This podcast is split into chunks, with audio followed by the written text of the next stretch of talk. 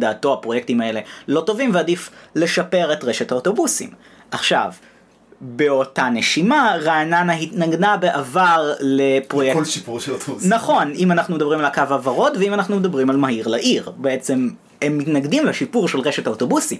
אז הם לא יכולים להגיד, אין צורך במטרו, אפשר לשפר את רשת האוטובוסים.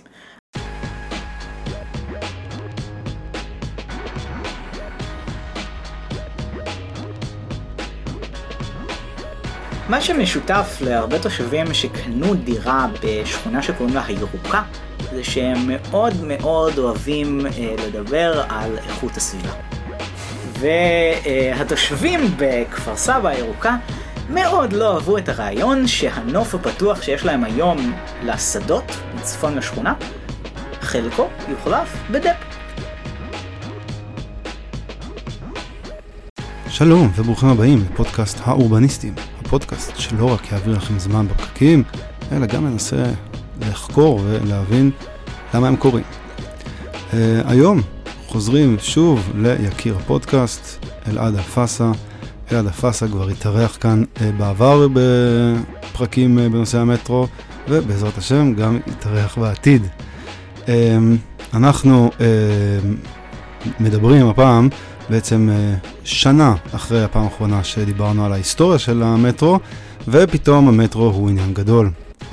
השיחה הוקלטה בערך לפני חודש, קצת פחות, בדיוק משהו כמו כמה ימים אחרי שסערת חוק המטרו שכחה, אחרי שכמה ימים מהזמן שהודיעו שהממשלה מתפרקת ועד, שפיר... ועד שגם פיזרו את הכנסת, חשבו שאולי יעבירו את החוק הזה. השיחה היום היא בנושא בעיקר המטרו בשרון. וכשאנחנו מדברים על המטרו בשרון, אנחנו מדברים על קו אם אחת של המטרו שעלה לכותרות בעקבות התנגדויות גדולות בשלושת הערים בשרון, רעננה, כפר סבא והוד השרון. ובסופו של דבר, כרגע, אנחנו מדברים על זה עכשיו, המדינה...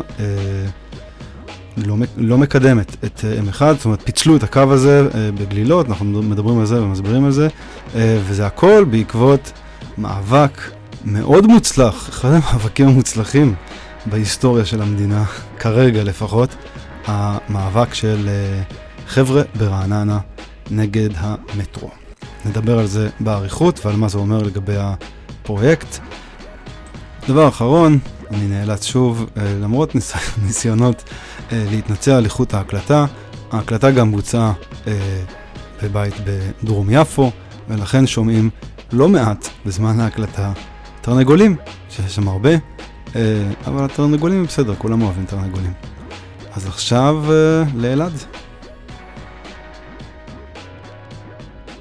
בוא נתחיל עם עדכונים של הרכבת הקלה באמת, כי היום אנשים רואים אתרי בנייה ברחבי גוש דן, והשאלה הכי גדולה זה מתי הקו האדום כבר ייפתח, ומה לעזאזל קורה עם הקווים האחרים. נו, מתי הקו האדום ייפתח? אתה יודע מתי הקו האדום ייפתח? אף אחד לא יודע מתי הקו האדום ייפתח, יש הבטחות בנובמבר, חולדאי מאוד מאוד רוצה שזה ייפתח בנובמבר, כי זה יהיה לו יותר טוב לבחירות, אם זה ייפתח לפני הבחירות המוניציפליות, וכמה שיותר מוקדם. הבחירות מתי? הם עשרים ושלוש? הם עשרים ושלוש, מתי שאוקטובר עשרים ושלוש. אה, אוקיי, אז כאילו נובמבר עשרים ושתיים זה כמעט שנה לפני הבחירות. כן, אבל חולדאי ממש רוצה שזה ייפתח בזמן, כי ככל שיהיו יותר עיכובים, זה פחות סיכון זה, בכל...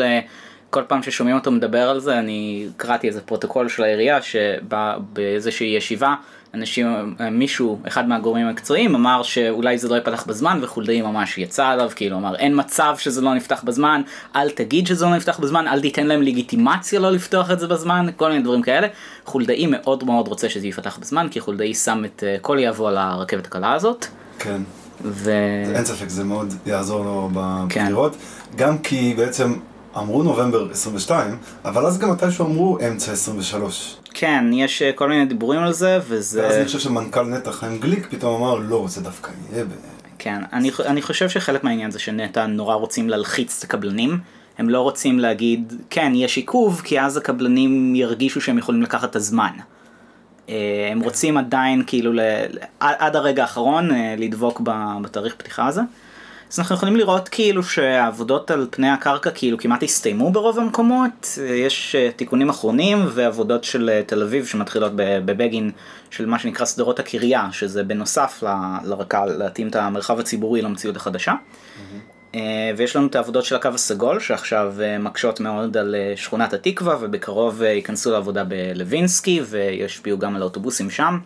לוינסקי הופך לחד סטרי, ואחר כך סגירת אלנבי שהולכת להיות... סגירת אלנבי כבר הייתה אמורה לקרות לפי הלוז. נכון, בעצם מנסים לדחות, עיריית תל אביב מנסה לדחות את זה כמה שיותר, כי הם לא רוצים לסגור את אלנבי לפני שנפתח הקו האדום. שזה מעניין, כי לכאורה זה לא קשור, אבל סגרת אלנבי תשפיע מאוד על התחבורה הציבורית בעיר, ועיריית תל אביב, אני מרגיש לפחות, שהם לא רוצים לעשות איזשהו שינוי שיפגע משמעותית בתחבורה הציבורית, לפני שהם יכולים להראות מה האלטרנטיבה ומה מה הסיבה שאנחנו עושים את כל הדבר הזה. כן. ברגע שיש קו אדום, אז אולי אה, תהיה לזה יותר לגיטימציה ציבורית, וגם לתנועה מדרום העיר למרכזה, יוכלו להשתמש בקו האדום חלק מהדרך, אה, וזה זה יפתור את הבעיה הזאת חלקית, כי הסגירה של, סגירה של אלנבי תשפיע מאוד קשה על פלורנטין ויפו. על תחבורה ציבורית? כן. על תחבורה ציבורית מפלורנטין ויפו לתוך העיר בעצם. יכול להיות גם שהרי היה את כל הסיפור שהוציאו אוטובוסים מדיזינגוף, אמנם בשביל כן. אופניים, לא בשביל הרק"ל, ואז היה התנגדויות מתושבי ריינס, אולי מפחדים מהאנשים שפתאום האוטובוסים יעברו להם ליד הבית? יכול להיות, אבל זה בכל מקרה יקרה. האוטובוסים בכל מקרה יעברו ליד הבית, זאת אומרת, אוטובוסים בכל מקרה יעברו לרחוב הרצל ו... אוטובוסים בכל מקרה יעברו לרוטשילד, ועכשיו יש איזושהי קבוצת התנגדות, כי התכנון היה להעביר חלק מהאוטובוסים דרומה ברוטשילד, וחלק אחר צפונה ביהודה הלוי, סליחה, הפוך, צפונה ביהודה, דרומה ביהודה הלוי, צפונה ברוטשילד, mm-hmm.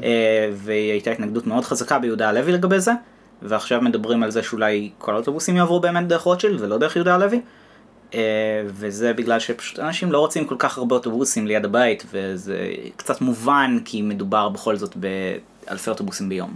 כן. אז... הדברים מובנים, אני חושב שאני עכשיו מסתובב בעיר, והעיר באמת בעבודות רציניות. כן, אנחנו עוד לא הגענו לשיא של זה, אנחנו עוד לפני השיא של זה, והשיא של זה יהיה כשיסגרו את אלנבי, וכשיתחילו העבודות ברצינות על כל התחנות של הקו הירוק. כי כרגע התחנות של הקו הירוק, עדיין בשלב הראשוני של להכין את הקופסה של התחנה, ואפשר לראות את זה בכיכר רבין ובנורדו וכאלה, וככל שהם יתקדמו, אז העבודות האלה יהיו עוד סגירות של נתיבים ועוד צמצומים, וייכנסו ליותר ויותר אינטנסיבי, כמו שהיה לנו עם הקו האדום. פשוט הקו האדום היה ברחובות יחסית רחבים, כמו ז'בוטינסקי ובגין, שזה גם רחובות שפחות גרים עליהם, והקו הירוק לעומת זאת, אבן גבירול, זה רחוב שהוא הרבה יותר עירוני. אז זה הרבה, יהיה הרבה יותר כואב, ואלנבי, אלנבי זה בכלל סיפור כואב, כי כאילו מצד אחד זה הגיוני שתהיה שם רכבת קלה, מצד שני הפגיעה בעסקים, אם העירייה לא תשכיל ללמוד מהניסיון של סדרות ירושלים, היא תהיה מאוד קשה. כן. יש איזשהו עניין, דיברנו על זה בדיוק, שיש אנשים שאולי אוהבים שסגרו להם את הרחובות מתחת לבית. אני מכיר מישהו באזור של לוינסקי שדרות הר ציון, שפתאום נהיה לו נורא שקט מתחת לבית. אני לא בטוח שזה יישאר שקט כי יעבדו שם, ואז יהיה לו רעש מצד אחר, אבל באמת זה שאין מכוניות שם, יום שבת, תענוג. כן, נכון, אבל מצד שני, אלנבי ביום שבת גם ככה הרבה יותר שקט מאלנבי ביום רגיל, כי אלנבי בסופו של דבר רוב התנועה שם זה אוטובוסים. אני חושב שאנשים ירוויחו מ... אני חושב שאנשים גם ירוויחו וגם יפסידו מזה, מצד אחד הם ירוויחו אולי אוויר קצת נקי יותר ופחות רעש אוטובוסים ורעש עבודות שבסך הכל יהיה מצומצם יותר מ... בפנים. באלנבי, באלנבי הוא הרכבת מעל הקרקע, אז זה רעש בחוץ. אבל מצד שני, לדעתי כל לב תל אביב תיפגע מאוד קשות בנגישות לתחבורה ציבורית, וזה יהיה כואב, ובסוף של דבר לדחוף רכבת קלה בעיר שכבר קיימת, עם רחובות צרים כמו תל אביב, חולדאי אז קרא, אני חושב שזה היה חולדאי שקרא לאיזה ניתוח לב פתוח לעיר, וזה ממש ככה, זה כאילו, זה כואב, זה לא קל לפנות רכבת קלה, בעיקר בישראל עם כל ה... אז זה התשתיות ש... שכרוכה בזה, mm-hmm. ולא רוצים שיהיו תשתיות מתחת לרצועה של הרכבת הקלה, וזה מצריך עבודות שהן מאוד מאוד אינטנסיביות, אבל ברוב המקומות שעושים את זה, לפחות בתל אביב, הרחב הציבורי יוצא, יוצא מזה הרבה יותר טוב והרבה יותר נעים. וגם באמת יש תשתיות בעיר הזאת שצריך גם ככה להגיע כן. אליהם ו... ולחדש אותם, כן. כן, אז גם ככה הזדמנות טובה. כן, והזדמנות טובה, ואחרי שעושים דבר כזה, אז כמה עשרות שנים שלא צריך uh, לשפץ את הרחוב, וזה יתרון מאוד גדול, וזה מזל שיש לנו פה בתל אביב, שיש לנו עירייה שכאילו, uh, שחשוב לה גם האיכות של המרחב הציבורי שאחר כך, ונלחמת על זה, וגם יכולה לתקצב את זה, לעומת עיריות אחרות ב- במטרופולין, כמו בת ים למשל, שמה שהקו האדום משאיר להם, זה uh, באיכות הרבה, הרבה יותר נמוכה, ממה שתל אביב גורמת לרק"לים לעשות אצלה. כן. בתקווה אולי הם עוד יכולים לשפר את זה בעתיד. כן. מה לגבי העיכובים שדיברו עליהם בקו הירוק והסגול? כי כבר דיברו שכאילו, היה שם עניינים עם המכרזים, עם סינים וכולי. המכרזים התעכבו הרבה מאוד זמן, אבל לאחרונה, לפני כמה חודשים כבר נבחרו זכיינים סוף סוף, הזכיינים יכלו, ברגע שנבחר זכיין, הזכיינים מתחילים את העבודה שלהם גם על הסגירה הפיננסית, כי אנחנו מדברים על פרויקט פי פי פי של שילוב המגזר הפרטי, אז הזכיינים צריכים גם לעשות סגירה פיננסית, להשיג את המקורות מימון בשביל הדבר הזה, וגם לעשות את התכנון המפורט. הזכיינים אלסטום וקף התחילו בעבודה הזאת, לשני הקווים, וזה ייקח להם, ייקח להם קצת זמן, ובזמן הזה בעצם משלימים את העבודות של מה שקוראים לו אינפרה אחד, שזו המדינה עושה, ולא הזכיינים הפרטיים. זאת אומרת, המדינה בעצמה מנהלת קבלנים שעושים את זה, וזה העבודות של העתקת תשתיות, ובעצם מפנים רצועה בשביל הרכבת הקלה ושמים אותה שם. אז במקרה של הירוק, שהוא תת-קרקעי, חלק מהלפנות רצועה זה גם אה, לחפור את המנהרות, בתכלס, את המנהרות והתחנות, כן. ואז הזכיין פי פי פי עושה בעצם את הפיט-אוט, עושה את כל המערכות, מסילות וכל הדברים האלה. כן. אז אה, בירוק, חוץ מהעיכוב של המכרזים, היה לנו גם עיכוב מאוד מאוד גדול בחפירות. החפירות התחילו הרבה יותר מאוחר מה שהן אמורות להיות. חפירות זה כאילו, ה-טי בי אמ'ים עדיין לא נשלחו. ה-טי בי אמ'ים עדיין לא פה, עדיין אין את הפירי שילוח שלהם. אני הבנתי שאת המכונות של הקו האדום השאירו בארץ, אבל אולי אני טועה. יכול להיות, יש איזו שמועה כזאת, אני אראה לך אחר כך איזו תמונה שמאששת שמועה כזאת, אבל אני לא בטוח שהם ישתמשו בהם מחדש, כי אני לא יודע אם זה אותו קבלן, אני לא זוכר בשלוף איזה חברה סינית, לרובם יש שמות מאוד מאוד דומים, אז קשה לי לדעת... סי אר סי סי, סי פי סי סי. כן, סי אר סי סי, סי אר אר סי וכל מיני כאלה, זה שמות מאוד דומים, קצת קשה לעקוב. החפירות לא כולל, זה לא רק המנהרות, וזה לא רק ה-טי בי אם, זה גם החפירה של הקופסה של התחנה.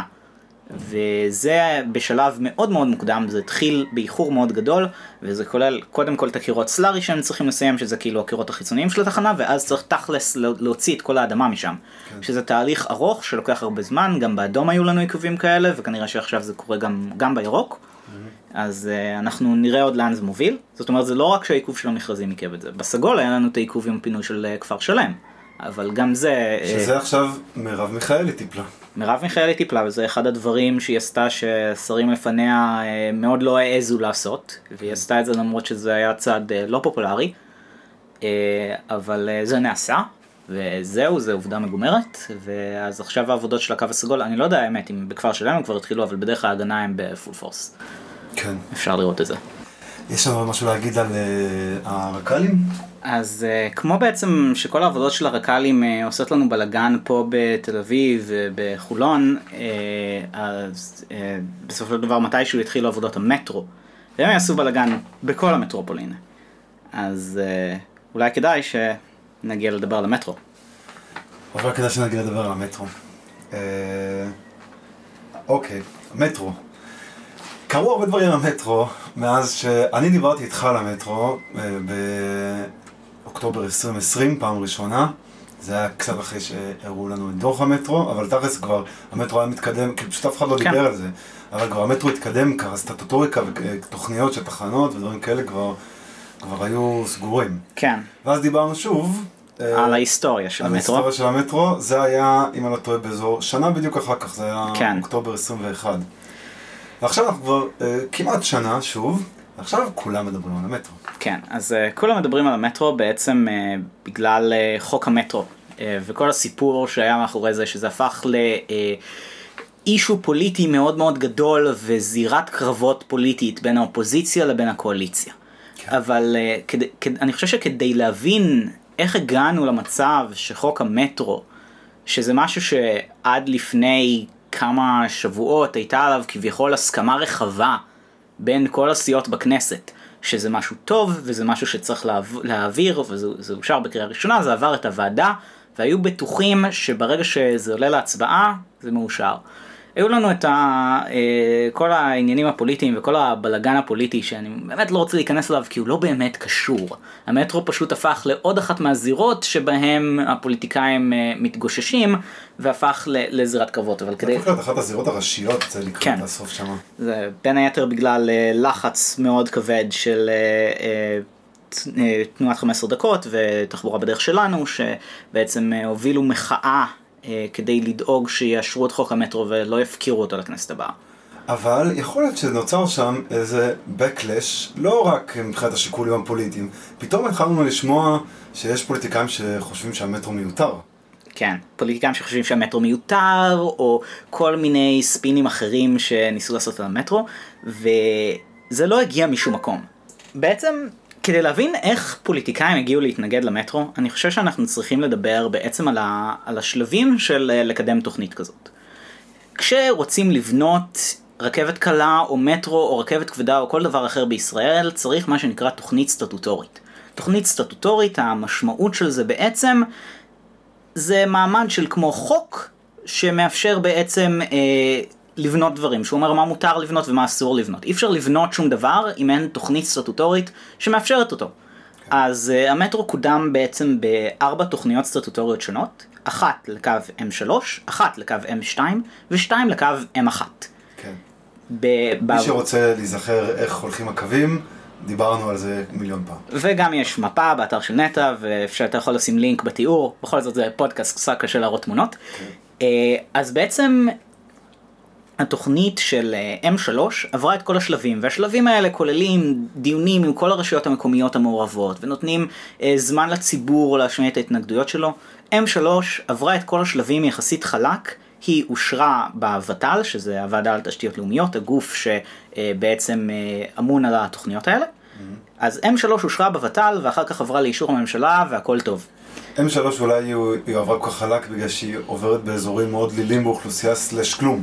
היא עוברת באזורים שהם יחסית דלילים באוכלוסייה לעומת שאר הקווים, רחובות יותר רחבים, זאת אומרת שיותר קל לבנות, צריך פחות הפקעות, צריך פחות מנהרות שעוברות מתחת לבתים, ובסופו של דבר למטרו באופן כללי, בניגוד לתקופה של הרכבת הקלה, שלפני עשר שנים עוד היו רשויות שהתנגדו לרכבת הקלה ולא רצו את הרכבת הקלה אצלהם ורבו נגד זה. כשהגיע המטרו, כל הרשויות רצו אותו.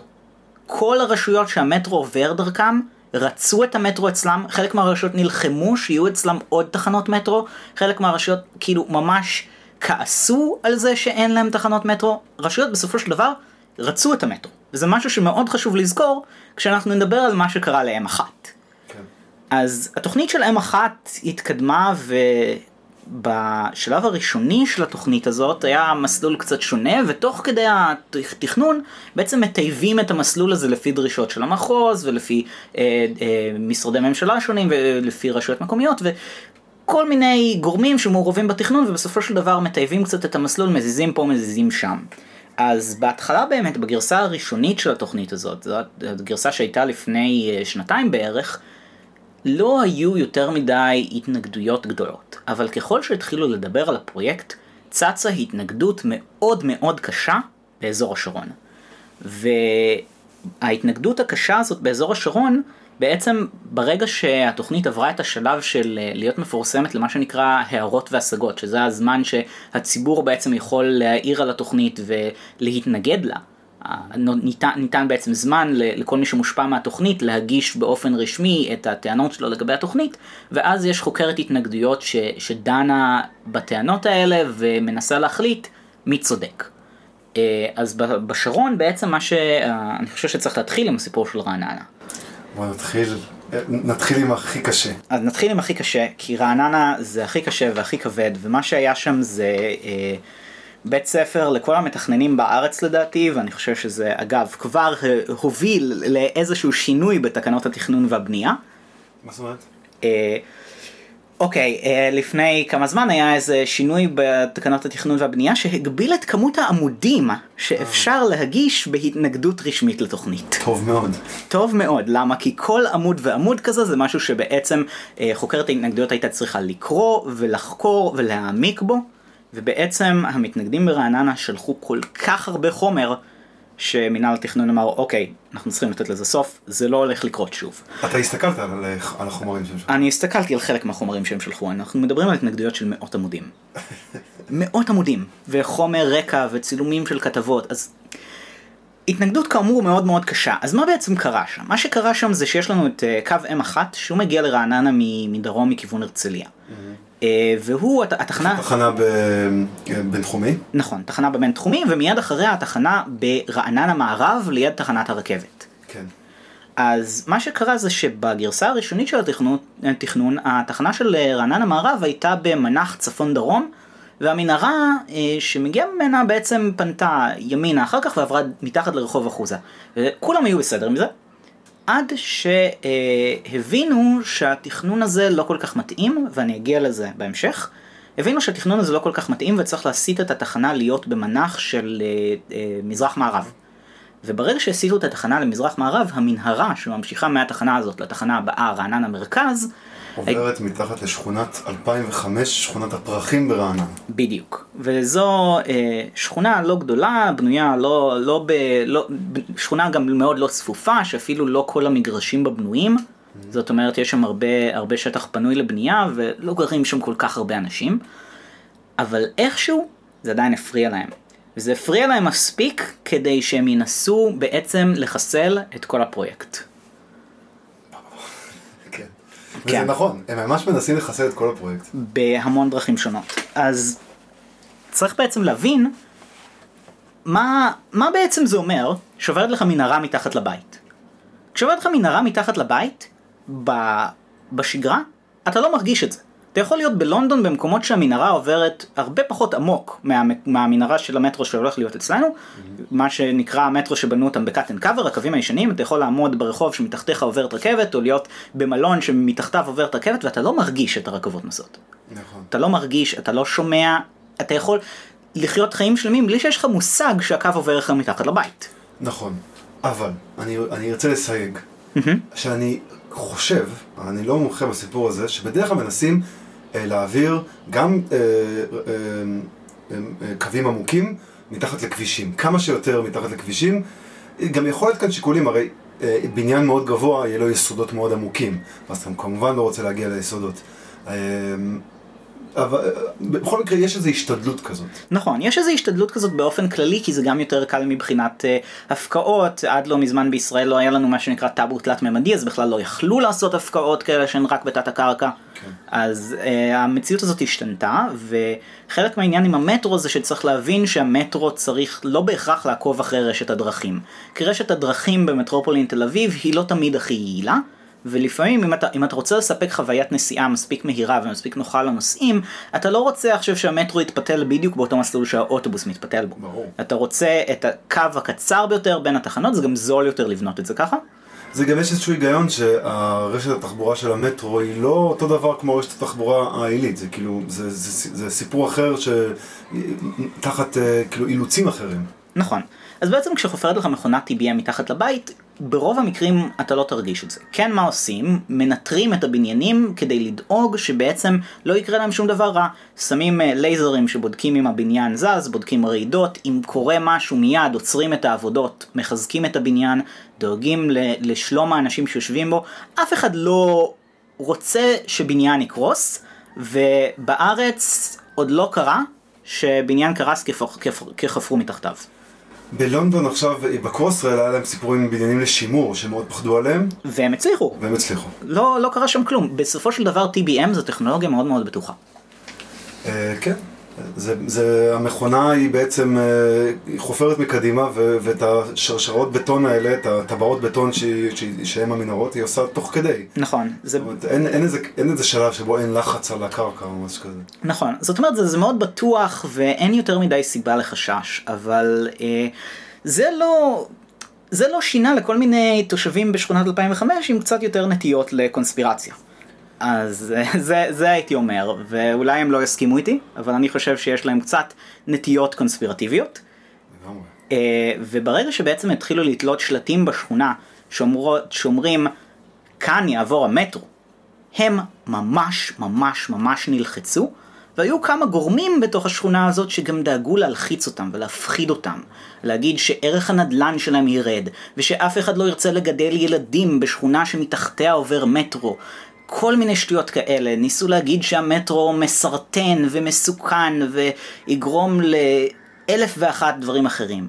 הם ניסו להגיד שהמיקום של התחנה לא שימושי כי אף אחד, כביכול לטענתם, אף אחד לא משתמש בתחנה הזאת, אז למה לשים שם תחנה במקום שהיום, כאילו, מי שלא מכיר, מוקף כרגע בעיקר ב, בשטח פתוח, שדות בור, חניונים, לא... וכביש חמש שלוש אחת. וכביש חמש שלוש אחת, כביש מהיר מאוד גדול, שמוביל אותם לפקקים הפופולריים בנתיבי איילון. כן. אני חושב שיש, יש כאן איזו נקודה שזה...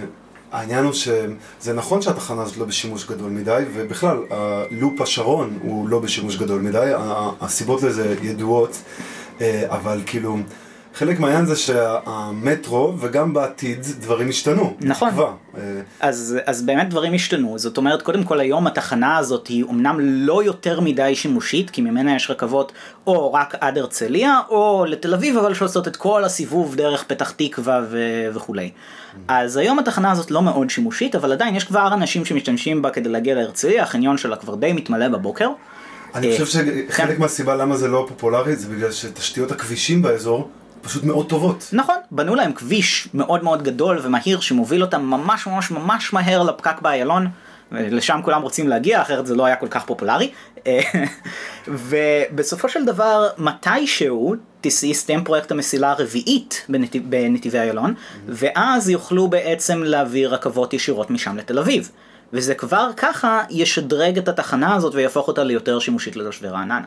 עוד משהו שצריך לזכור, זה שהמטרו לא בונים אותו למה שיש היום. בונים אותו למה שיהיה בעתיד. כן. זאת אומרת, היום אנחנו ב-אלפיים עשרים ושתיים, המטרו, גם אם יעמוד בכל לוחות הזמנים, הקווים הראשונים יפתחו ב-אלפיים שלושים ושתיים, והרשת לא תושלם עד אלפיים ארבעים. אז לא בונים... ארבעים במקרה הטוב. במקרה הטוב. אז לא בונים את המטרו למה שיש היום ב-אלפיים עשרים ושתיים, ואפילו לא בונים אותו למה שיהיה ב-אלפיים ארבעים. בונים אותו בראיית סופה פני עתיד, אלפיים מאה. Mm-hmm. ו...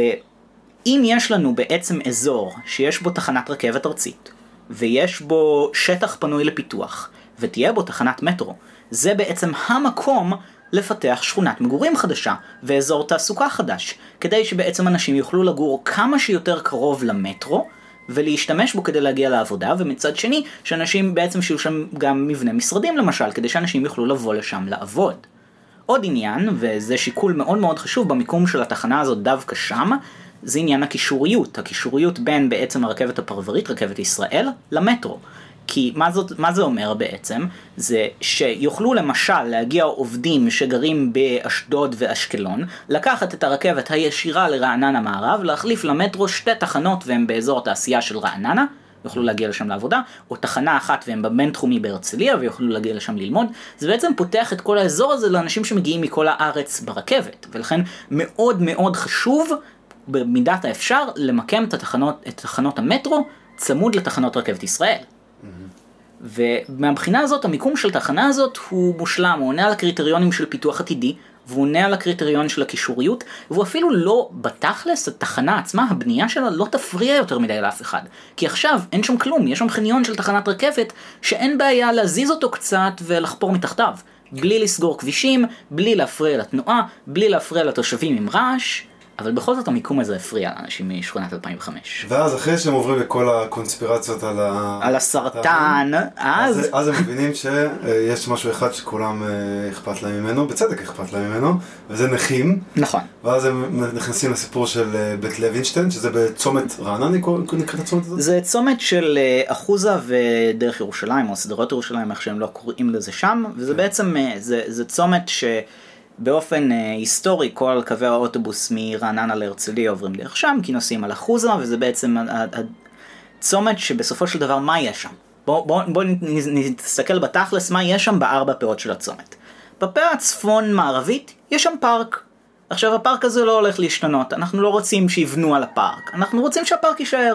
כן. בפינה הצפון-מזרחית יש לנו, זה בית לוינשטיין, שהוא בית חולים מאוד מאוד קטן, שרוב האנשים שמגיעים אליו בעצם הם מאושפזים שם ולא מגיעים אליו, ל...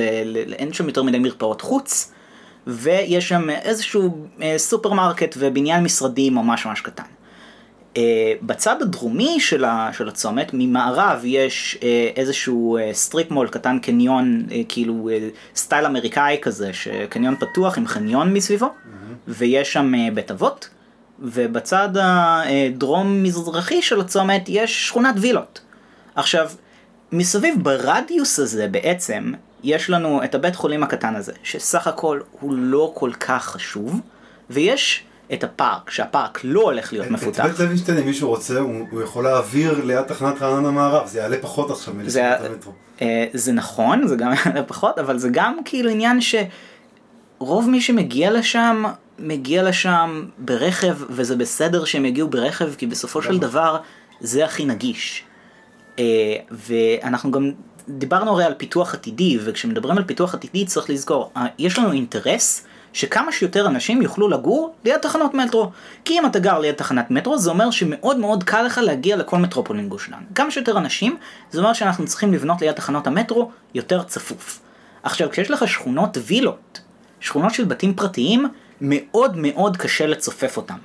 מאוד מאוד קשה. כי אנחנו מדברים על אה, שכונות שבהם השכנים לא ירצו שתבנה בניין גדול לידם. זה שכונות שהחלקות עצמן הן מאוד מאוד קטנות. זאת אומרת שאם אתה רוצה לבנות בניין גדול, אתה צריך לאחד כמה חלקות, וזה כבר מכניס אנשים ל- לכל מיני אה, סכסוכים ביניהם וריבים, ובסופו של דבר אף אחד לא רוצה לוותר על בית פרטי בגוש דן. מי שיש לו בית פרטי, רוצה שזה יישאר בית פרטי, ומאוד יהיה קשה לשכנע אותו אחרת. לא יכול להיות אבל שההתנגדות של רעננה היא בעצם בגלל שהם מפחדים שמתישהו י... יגידו להם שהם צריכים להתחיל לבנות לגובה. למרות שמבחינת ערכי נדל"ן, מי שיש לו קרקע עכשיו, שיש עליה צמוד קרקע, ירוויח מאוד, אבל יכול להיות שהוא רוצה להמשיך לגור בצמוד קרקע. נכון. ובגלל זה ההתנגדות שלהם. אז זהו, זה העניין. שאם היו מעבירים את התחנה ליד בית לוינשטיין, ברדיוס של התחנה היו הרבה יותר צמודי קרקע. נכון. זאת yeah. אומרת שהעברה של התחנה לשם דווקא להפך. מסכנת את צמודי הקרקע האלה, שיגידו להם, אוקיי, אתם צריכים לגדול, ורוב הסיכויים שיהיה מאוד מאוד קשה לקדם פרויקטים כאלה. גם אם ישנו כל מיני חוקי סדרים, וכל מיני דברים שמנסים אולי לעשות, בשביל לקדם התחדשות עירונית של שכונות צמודי קרקע, זה מאוד קשה לקדם פרויקטים כאלה. מאוד קשה, אולי אפשר לגעת בקצוות שלהם. נכון, וגם צריך לזכור ששכונת אלפיים וחמש עצמה, שגם רובה לא ברדיוס של התחנה, אם היא תהיה, ב... אם היא תהיה ליד תחנת הרכבת, זאת אומרת, הם לא ישפעו ממנה יותר מדי, גם שם יש בנייני דירות. זה לא שכונה שהיא רק אה, קוטג'ים.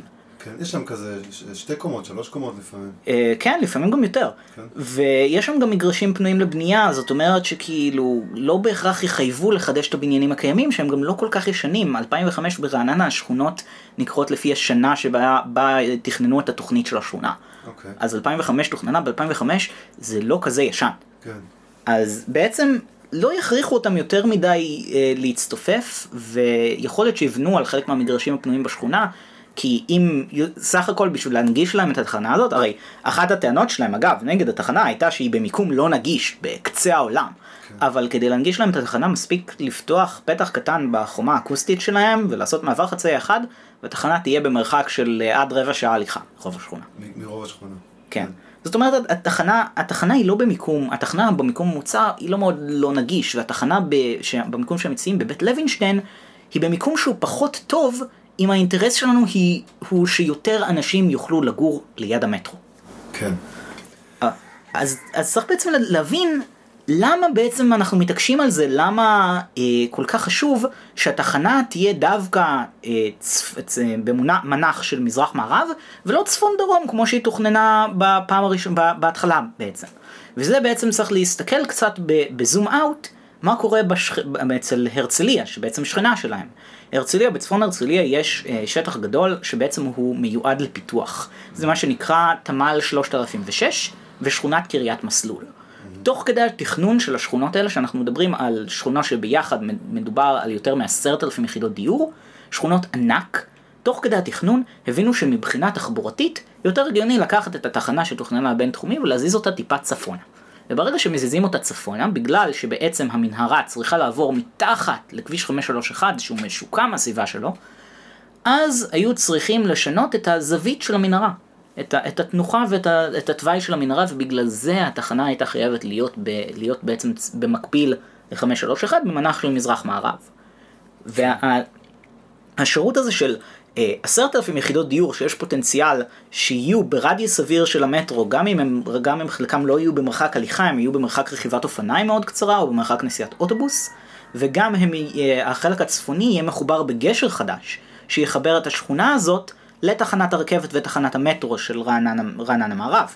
זאת אומרת, מבחינת פיתוח עתידי, המיקום הזה הוא פשוט טוב יותר בכל הפרמטרים. אין מצב לבנות את התחנה בבית לוינשטיין ואז בעצם להפסיד את כל הנגישות הזו של התושבים העתידיים. הבעיה היא המתח בין התושבים הקיימים לתושבים העתידיים. כן. ובעצם בהתחלה אף אחד לא קנה את, ה... את כל השטויות שלהם. זאת אומרת, הם ניסו להגיד שהמטרו מסרטן והמטרו מסוכן וכל הדברים האלה, אף אחד לא שם על זה, כי ברור לכולם שזה שטויות. אבל אז זה, זה היה נראה שאולי הם מתחילים לגייס, שאלף יש להם כסף? כנראה. ואז גם הם גייסו, יש את אמירם סטרולוב, מומחה תחבורה, שהוא איתם, סוג של...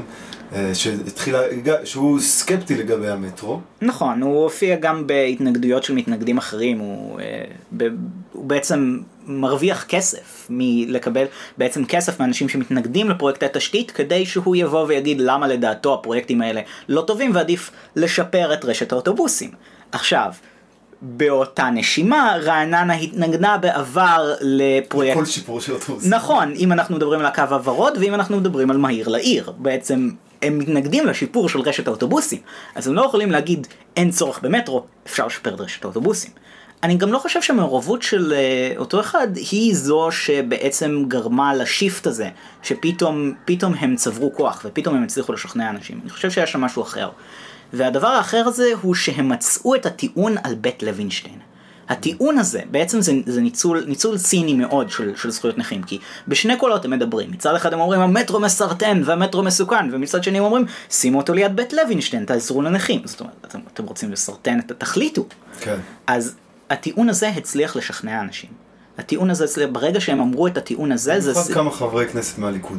נכון, כמה חברי כנסת מהליכוד, וחבר כנסת אחד מיש עתיד. כן. ויותר חשוב מזה, את העירייה. כי ברגע שהעירייה בצד שלך, יש לך הרבה יותר כוח פוליטי בישראל. אבל זה קצת מראה באמת כמה חסר אה, תכנון מקצועי בעיריות בישראל. אז אה, זה עוד משהו מעניין. כי, כי בית לוינשטיין, כאילו, היה צריך מישהו שם שיבוא ויגיד מה, מה, מה, מה צריך לעשות. אז זה עוד משהו מעניין, כי היה מהנדס עיריית רעננה לשעבר אמר שהמיקום של התחנה שנקבע בתוכנית הוא טוב. הוא אמר שאין שום צורך לשים את התחנה ליד בית לוינשטיין. ואז כמה חודשים אחר כך יצא לפנסיה מוקדמת.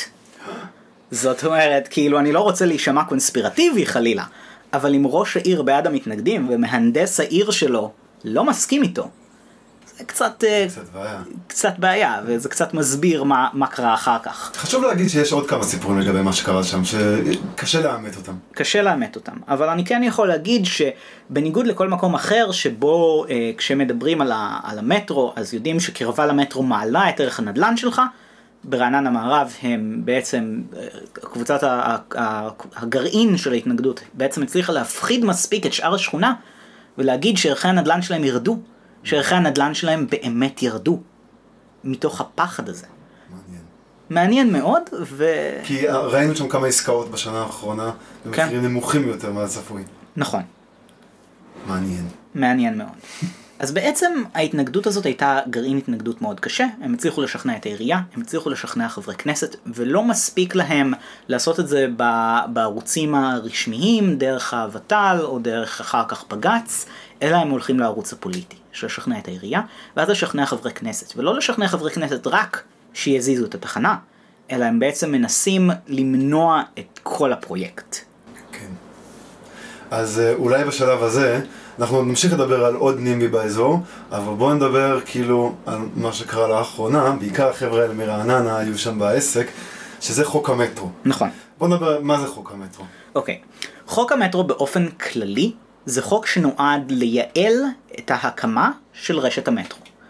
הוא בעצם מורכב מכמה פרקים שחלק ממנו זה חיוב של עיריות וחברות תשתית לתת עדיפות לפרויקט. זאת אומרת, אם אתה חברת תשתית שיש לך צינור במקום שבו אמורה עליו להיות תחנה, אתה צריך להזיז את הצינור הזה.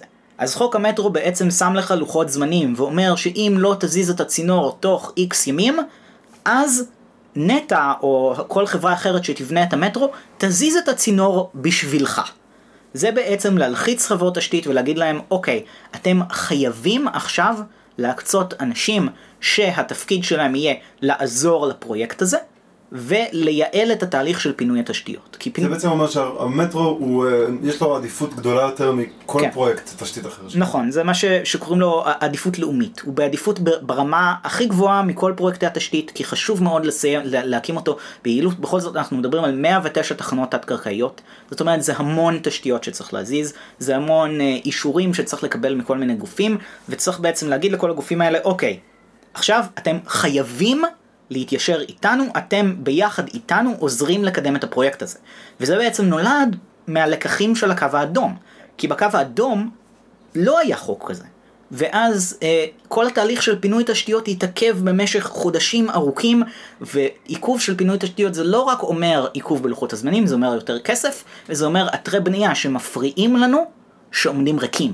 בלי עובדים, וזה מאוד מאוד כואב לאנשים. אם אתה רואה אתר בנייה שהפקיע, לקח לך נתיבים ליד הבית, יצר לך מדרכה, עשה לך רעש, ופתאום הוא עומד שומם, אתה מרגיש נפגע. אתה לא רוצה שדבר כזה יקרה. אתה רוצה שיעבדו עליו כמה שיותר. זה בעצם חלק מחוק המטרו. אני חושב שאתה יודע, עם המטרו היו אנשים שישבו את זה לכביש שש. כן. אבל כביש שש היה, עם כל הכבוד לזה שהוא גם היה פרויקט בסדר גודל גדול לשנות ה-תשעים, היה כל כך קל מהבחינה הזאת, לא היה שם כלום איפה שבנו. נכון, בעיקר שדות, וזה רוב החוק של כביש שש בעיקר טיפל בענייני הפקעות, שזה עוד משהו שחוק המטרו מטפל בו. היום בישראל אסור לך להפקיע קרקע למה שנקרא שימושים סחירים. עכשיו מה זה שימושים סחירים? אתה מתכנן, אתה תוכל להגיד את זה אולי יותר טוב ממני, מה, מה זה שימושים סחירים? כן. שימושים סחירים זה מסחר, כל דבר, זה יכול להיות מזון, זה יכול להיות... נכון, חמר. אבל זה גם יותר מזה, זה יכול להיות גם דירות, וזה יכול להיות גם משרדים. משרדים, כן, הדירות? כן, גם דיור זה שימושים סחירים. זה כל שימוש קרקע שאתה יכול לסחור בו. מעניין. זאת, זאת אומרת, לא שטח ציבורי. נכון. אז אסור לך היום בישראל לעשות הפקעה, שהיא לא לצורכי שטח ציבורי. זאת אומרת, זה יכול להיות הפקעה לטובת פארק, זה יכול להיות הפקעה לטובת כביש, לטובת רכבת. דירות, אני מניח, אם באמת אתה רוצה להפקיע, ואז לתת את זה ליזם פרטי שיבנה דירות. לכאורה, אם אתה מפקיע ובונה דיור ציבורי, אז זה לא יש, זה לא יש שימוש סחיר. נכון, זה לא יש שימוש סחיר. מצד שני, מסחר כן יהיה.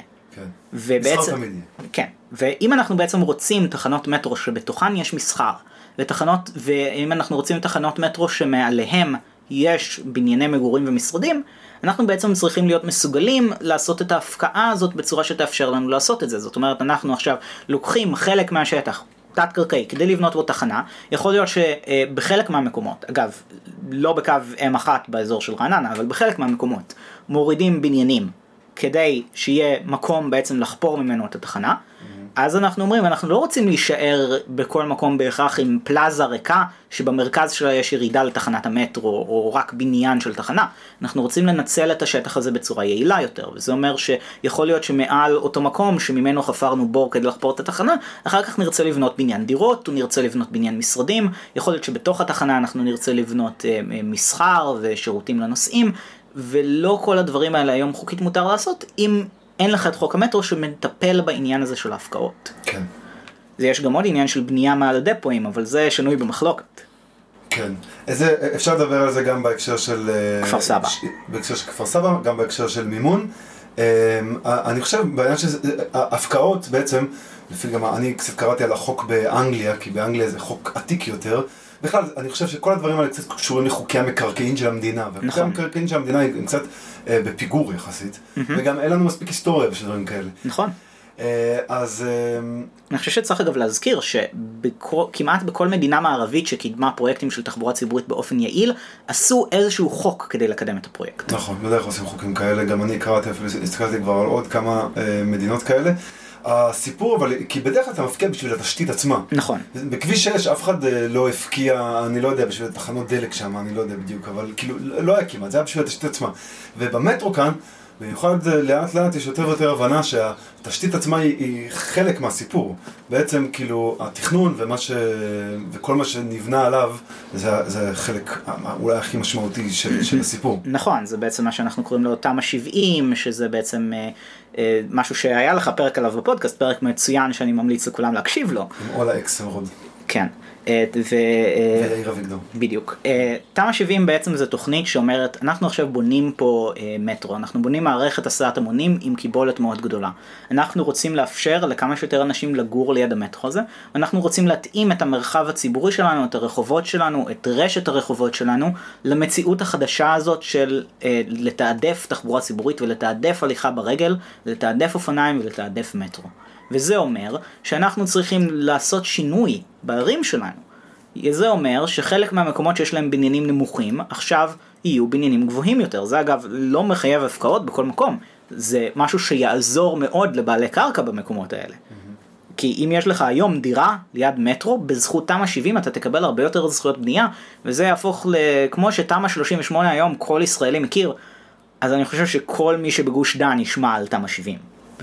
למה זה תמ"א שבעים, כמו שהם מסבירים שם, זה לא תוכנית שמתוכה אפשר להוציא היתרי בנייה, אלא מתוכה העיריות אמורות בסופו של דבר. נכון, העיריות אמורות לגזור תוכנית שגזורה מתוך תמ"א שבעים, תמ"א שבעים בעצם תאפשר להם ליצור את התוכנית הזאת, התוכנית תהיה חייבת לעמוד בכל מיני עקרונות תכנון של תכנון מוטה תחבורה ציבורית, ואז הם בעצם יזמים ובעלי קרקע יוכלו לפתח את, ה, את, ה, את הנכסים שלהם ובעצם להוסיף דירות ולהוסיף אזורי מסחר ולהוסיף משרדים בכל המקומות האלה שהיום יש בהם פחות. אבל גם עוד עניין שהוותמ"ל גם יכולה להיכנס בסיפור הזה. שלא, אם העירייה לא הולכת לעשות תוכנית בעצמה, הוותמ"ל תעשה בשבילה. אף אחד לא ייתן למצב כזה לקרות שבונים מטרו ולא מתאימים את המרחב ש, שסביב התחנה למציאות החדשה הזאת. כן, קצת כמו, יש, יש תמונות מסין שרואים תחנת מטרו באמצע שדה. נכון. אז בישראל, גם שם זה לא נשאר שדה בסוף. נכון. וגם בישראל, זה, זה, בתקווה זה דברים יקרו ביחד, זה, זה לא... כן, יש, יש לנו כמה מקומות כאלה שהיום מסומנות תחנות מטרו במקומות שהיום הם בתוך שדה או בתוך מקום שכמעט אין בו כלום. רעננה מערב היא אחת מהן, התחנה של הבינתחומי היא אחת מהן, ש, שחצי מהתחנה הזאת היום על שדות. יש תחנה כזאת בחולון, ויש תחנה כזאת בתל אביב, ב- לא רחוק מפה ביפו. Mm-hmm. זאת אומרת, זה, זה משהו שעושים, וזה משהו ש- שרוצים בעצם לפתח, מה שנקרא Transit Oriented Design, Transit Oriented Development, פיתוח okay. מוטה תחבורה ציבורית. Uh, חזרה לחוק המטרו, אז חוק המטרו בעצם, הממשלה כן, כשהעבירו תקציב, היה חוק הסדרים, הממשלה מעבירה חלק ממנו, נכון. אבל לא את כולו. נכון. אז בעצם מה שעבר בחוק ההסדרים, עבר החלק של מימון של הפרויקט. כי בעצם חוק ההסדרים נולד בשיתוף פעולה של נט"ע, של משרד התחבורה ומשרד האוצר, במטרה בעצם להוזיל עלויות של הפרויקט, אבל גם להבטיח את, ה, את, ה, את הזרימה שלו ואת ההקמה שלו בצורה יעילה. אז בעצם אגף תקציבים ניסה לעשות מה שאגף תקציבים בדרך כלל עושה, שזה לדחוף את הדברים בחוק ההסדרים. בעצם יושב ראש הכנסת וכל מיני פוליטיקאים אחרים אמרו, רגע, זה יותר מדי גדול, זה יותר מדי שינוי, אנחנו צריכים להעביר את זה בהליך הרגיל, אנחנו צריכים על זה פיקוח פרלמנטרי, אנחנו צריכים ועדה. כן, האמת שאני מבין מעט מאוד בחקיקה, למרות שחוק המטרו כבר הכניס אותי קצת לסיפור הזה. מה להעביר בחוק ההסדרים ומה להעביר בחקיקה רגילה, זה לגמרי שיקול דעת של מי? משרד האוצר כותב את חוק ההסדרים, ואחר כך הפוליטיקאים בעצם עושים מסע ומתן ביניהם, מה נכנס ומה יוצא, ובמקרה הזה יושב ראש הכנסת הכריח אותם בעצם לפצל את זה. אמר, אני לא אומר לכם, אל תעשו את החוק, אני אומר, תפצלו אותו לחוק נפרד, זה גדול מדי, יש פה שבעים ושניים עמודים, אנחנו לא מעבירים את כל זה בחוק ההסדרים, אנחנו רוצים על זה פיקוח פרלמנטרי, וזה אומר בעצם שהעבירו את זה בוועדה. ובגלל שהיה חשוב מאוד לממשלה להעביר את זה מהר, הקימו ועדה מיוחדת בשביל זה, ועדה אה, לפרויקטי תשתית לאומיים ושירותי דת יהודים, אין לי מושג מה הקשר של שירותי דת, ישראל, אתה יודע, ובעצם הוועדה הזאת הייתה בדיונים מאוד אינטנסיביים על החוק, ובדיונים אינטנסיביים מאוד על החוק זה אומר בעצם שלוקחים את החוק כמו שהמשרד הממשלתי, במקרה הזה משרד האוצר ומשרד התחבורה כתבו אותו, ועושים עליו דיונים ביחד עם אותם פקידים שכתבו את החוק, וביחד עם פוליטיקאים שהם יושבים בוועדה הזאת, וביחד עם כל מיני נציגים אחרים של עיריות ושל הציבור ושל כל מיני גופים אחרים שזה משפיע עליהם. וזה בתהליך של פיקוח פרלמנטרי, זה מה שהפרלמנט אמור לעשות וזה העבודה שלו, והם עשו את זה לצד הטוב ביותר, והם העבירו כל מיני שינויים בחוק הזה. הם הכניסו בו למשל חובה לדיור בר השגה ליד התחנות, שלא הייתה בגרסה המקורית של החוק, ועוד כל מיני הגבלות על כמות הרעש שאפשר לעשות תוך כדי ההקמה. בעצם עד היום זה היה בכל מיני תקנות והיה מאוד קשה למצוא את זה, עכשיו הם קבעו את זה בחוק בצורה שאי אפשר לעקוף את זה יותר מדי בקלות, זה קבוע בחוק. חשוב להגיד שפרויקטים כאלה, פרויקטים לאומיים, בדרך כלל זה מין כזה פרויקטים שבהם המדינה לומדת הרבה על דברים, mm-hmm. ו- ומשנה דברים. אני יודע מהקרוסריל בלונדון ששינה הרבה מאוד, ועכשיו אייץ' אס שתיים, במיוחד בתחום שלי, של כל השינוי אקלים, פחמן וזה, הכל חידושים וזה הכל נכנס לתעשייה אחר כך. אז זה מאוד הגיוני שהמטרו ישנה לגמרי את תעשיית הבנייה, התכנון והבנייה בישראל, נכון. וכאילו, ויערים סטנדרטים. בדיוק, אז זה חלק, חלק מהעניין, ולעשות חוק שמייעל את זה, זה בעצם גם למידת לקחים ממה שעשינו קודם, וזה גם יצירה של סטנדרטים חדשים שהיא תהיה לפרויקטים עתידיים. אנחנו דיברנו בחוק הזה, אנחנו דיברנו על, על עניין ההפקעות, ואנחנו דיברנו על עניין התשתיות. יש עוד עניין שלדעתי הוא מאוד חשוב, שכחתי להזכיר, שזה מה שנקרא המועצה המאסדרת. כי יש עניין היום בפרויקטי תשתית, ובעיקר היה את זה בקו האדום, שעל כל מחלוקת שיש בין עירייה לחברה שמקימה את הפרויקט, או בין תושבים לחברה שמקימה את הפרויקט, הולכים ישר לבגץ, כי זה הערכאה היחידה שאפשר ללכת אליה. אם ועדת התכנון אה, אה, לא, לא עזרה לך, וניתן לפרויקט את, היתר, בגץ הוא הערכאה היחידה שאתה יכול ללכת אליה, אין לך מקום אחר ללכת אליו. ובעצם בקו האדום באמת היו הרבה סכסוכים משפטיים בין העיריות לבין אה, אה, נטה, החברה שהקימה את הפרויקט. אז זאת אומרת, בזמן שעבדו וחפרו את הפרויקט, חפרו את, את, את הקו האדום בבני ברק, חלק מהעבודות היו בשבת, בני ברק מאוד כעסו על זה, הלכו עם זה לבגץ. בקו הסגול ברמת גן היו סיפורים שהלכו איתם לבגץ, וכל דבר כזה זה גם בזבוז כסף ציבורי על עורכי דין, זה גם בזבוז זמן, כי זה תוקע את הפרויקט עד שבעצם אה, אה, בגץ מחליט בעצם מה, מה לעשות, וזה דיונים שלוקחים המון המון זמן. והרעיון הוא שעל כל סכסוך כזה בין עירייה לחברה המבצעת, יש מועצה שזה התפקיד שלה. התפקיד שלה להכריע בסכסוכים האלה, והתפקיד שלה להחליט מי צודק, ובעצם להיות הרגולטור שאחראי על הפרויקט הזה. Mm-hmm. ובלי המועצה המאסדרת הזאת, כל סכסוך כזה ילך לבגץ. אני, ואני חושב, חלק מעכשיו הבלגן הפוליטי שהיה סביב חוק המטרו, היה בגלל שגם בליכוד פתאום החליטו שזה ג'ובים. והם דיברו גם על המועצה, שזה, שזה, הם סתם מנסים, כל החוק המטרו מנסים לחלק ג'ובים.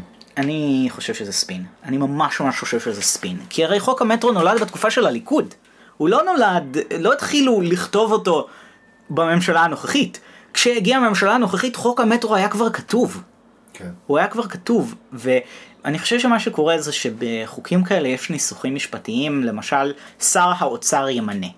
ואתה יודע, באים פוליטיקאים ואומרים להם, אוקיי, אתם עכשיו צריכים למצוא סיבות לשכנע את הציבור למה החוק הזה לא, לא צריך לעבור. אז הם מתחילים לקרוא את החוק, הם אומרים, אה, כתוב שר האוצר ימנה, זה ליברמן והג'ובים שלו. זה, זה העניין, למרות שכאילו בסופו של דבר, גם אם החוק היה מאושר היום, לא בהכרח ליברמן היה ממנה, כי מתישהו יהיה שר אוצר אחר, תהיה ממשלה חדשה. כן, אולי, אולי תהיה אותה, אני יודע מה יקרה. תגיד, אתה חושב, יש עוד אה, סיפור, כל הרשויות המטרופוליניות שלא עברו.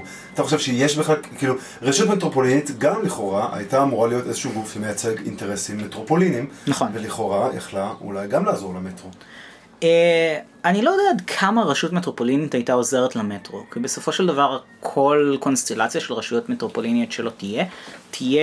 אה, מושפעת מאוד מהרשויות המקומיות, היא לא תהיה בשליטת המדינה, אלא בשליטת הרשויות המקומיות. כן, אבל יש שאלה לפי מה, כל, בתוך הרשות המטרופולינית לכל רשות מקומית, לפי מה יהיה לקוח, לפי נכון, מספר התושבים. נכון, וזה או... אגב ויכוח מאוד גדול, ואחת הסיבות שכל העניין הזה של רשות מטרופולינית לא עבר, כי... כי מה רוצים שתל אביב תשתלט על כל המטרופולין. נכון, מאבקי כוחות, עיריות לא... אף גוף שיש לו כוח לא אוהב לוותר על כוח. זה לא קורה. זה אחת הסיבות שחוק המטרו, בסופו של דבר, אם אתה תשאל כל מיני אנשים בעיריות, off the record, חלקם לא מאוד אוהבים אותו. זה, זה לא, זה לא סוד גדול שאוף דה רקורד הם לא מאוד אוהבים אותו, אבל רובם לא הרימו עליו קשיים, כי הם ידעו שהוא חיוני לקידום של הפרויקט, ולקידום המהיר של הפרויקט הזה. רובם.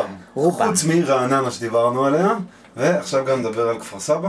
נדבר על כפר סבא. אז מה, מה קרה בכפר סבא? גם בכפר סבא היה עניין נימבי כזה, מה שנקרא Not in my backyard, מאבק של אנשים שלא רוצים את התשתית ליד הבית שלהם. אנחנו מאוד בעד המטרו, אבל אל תשימו אותו פה, שימו אותו ליד מישהו אחר.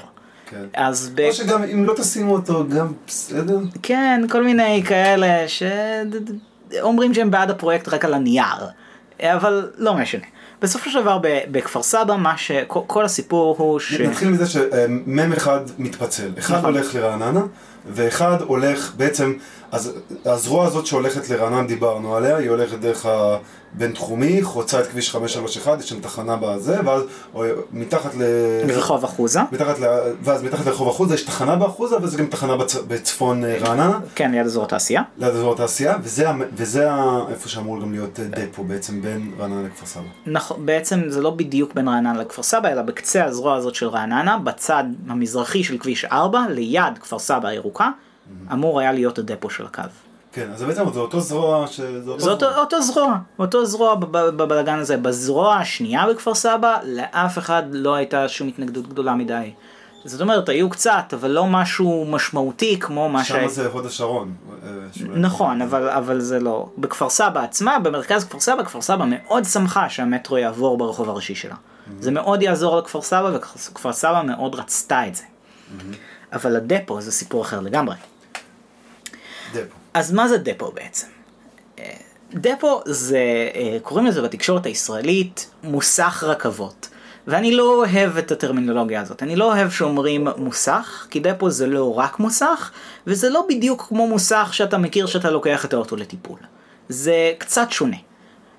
דפו יש לו כמה מרכיבים. קודם כל יש לו את מסילות הדיור. זה מקום שמכנים בו רכבות, כשהם לא בשימוש, אם זה בין בלילה או בשעות השפל, כשלא כל הרכבות נמצאות על הקו. יש לו אה, בניינים שבעצם בהם מתחזקים את הרכבות.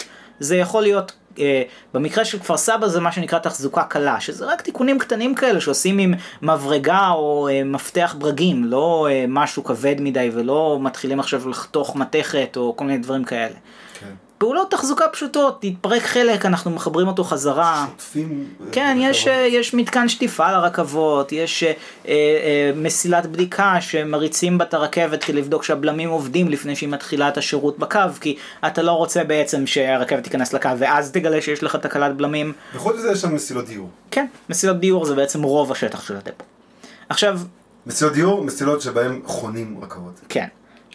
אז בעצם כפר סבא הירוקה זה שכונה בצפון כפר סבא, קוראים לה הירוקה, אני חושב שזה גרינווש, אני חושב שאם אני אגיד את זה התושבים של השכונה הזאת יכעסו עליי. היו תקופה שגם יש יבנה הירוקה ויש רחובות הירוקה, יש הרבה שכונות ירוקות, זה היה טרנד, זה גם כשהתחיל, אני בדיוק אז עבדתי בתקן בנייה ירוקה, זה כאילו שכונות שנבנו לפי תקן בנייה ירוקה, זה גם היה התחלה, התקן בנייה ירוקה לא היה משהו כל כך. מה שמשותף להרבה תושבים שקנו דירה בשכונה שקוראים לה הירוקה, זה שהם מאוד מאוד אוהבים אה, לדבר על איכות הסביבה. והתושבים בכפר סבא הירוקה מאוד לא אוהבו את הרעיון שהנוף הפתוח שיש להם היום לשדות מצפון לשכונה, חלקו יוחלף בדפו. למרות שהדפו הזה הוא די צמוד לכביש ארבע. נכון, הדפו הזה הוא די צמוד לכביש ארבע, ויש שם גם מפעל לקופסאות שימורים לידו. Mm-hmm. זאת אומרת, זה לא... לכביש ארבע בעצמו יש תוכניות שלו לגדול בדיוק שמה? מחלף. יש תוכנית להרחיב אותו, דובר על תוכנית, הייתה איזו תוכנית שכפר סבא ניסתה לקדם, שאני לא יודע מה הסטטוס שלה, לכביש עוקף צפוני לכפר סבא, שגם היה עובר שם. Mm-hmm. זאת אומרת, זה לא אזור שהיה חף מכל פיתוח אפשרי. אז אנחנו לא מדברים פה על שמורת טבע, אנחנו מדברים פה על שדות חקלאיים. שדות חקלאיים צמודים להייווי. שמאל שדות חקלאיים שממערב אליהם יש ההייווי, ומדרום אליהם יש שכונות מגורים ואיזשהו מושב, ומצפון אליהם יש עוד שדות. ועכשיו כשאתה גר בשכונה שצמודה לשדות, אתה מסתכל על השדות וזה הנוף שלך ואתה נהנה מהנוף, זה גם חלק מהסיבה שאנשים כנראה קנו שם דירה, אנשים אוהבים נוף לשדות, זה יפה. ואנשים אוהבים ללכת בשדות כשהם עושים ג'וגינג וכאלה, זה מקום יותר נעים לפעמים ללכת בו מהשכונה עצמה. אנשים אוהבים את השדות, בסופו של דבר. וכפר סבא ירוקה, התושבים שם מאוד לא אהבו את הרעיון שיש שם דפו. והיו להם כל מיני תלונות על הדפו הזה. ניסו להגיד שזה יפריע להם בנוף. זה אולי נכון, אבל שמע, אם אתה בגוש דן, אתה לא יכול לצפות שהנוף שלך לא ישתנה לנצח. אני גם אישית חושב ש...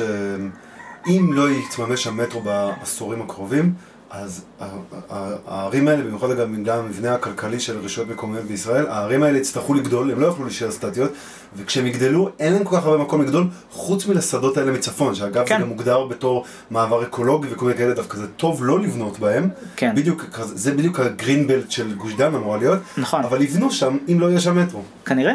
עכשיו, היו להם עוד כל מיני טענות, ורוב הטענות האלה הם במה שבעצם כאילו סביבתי.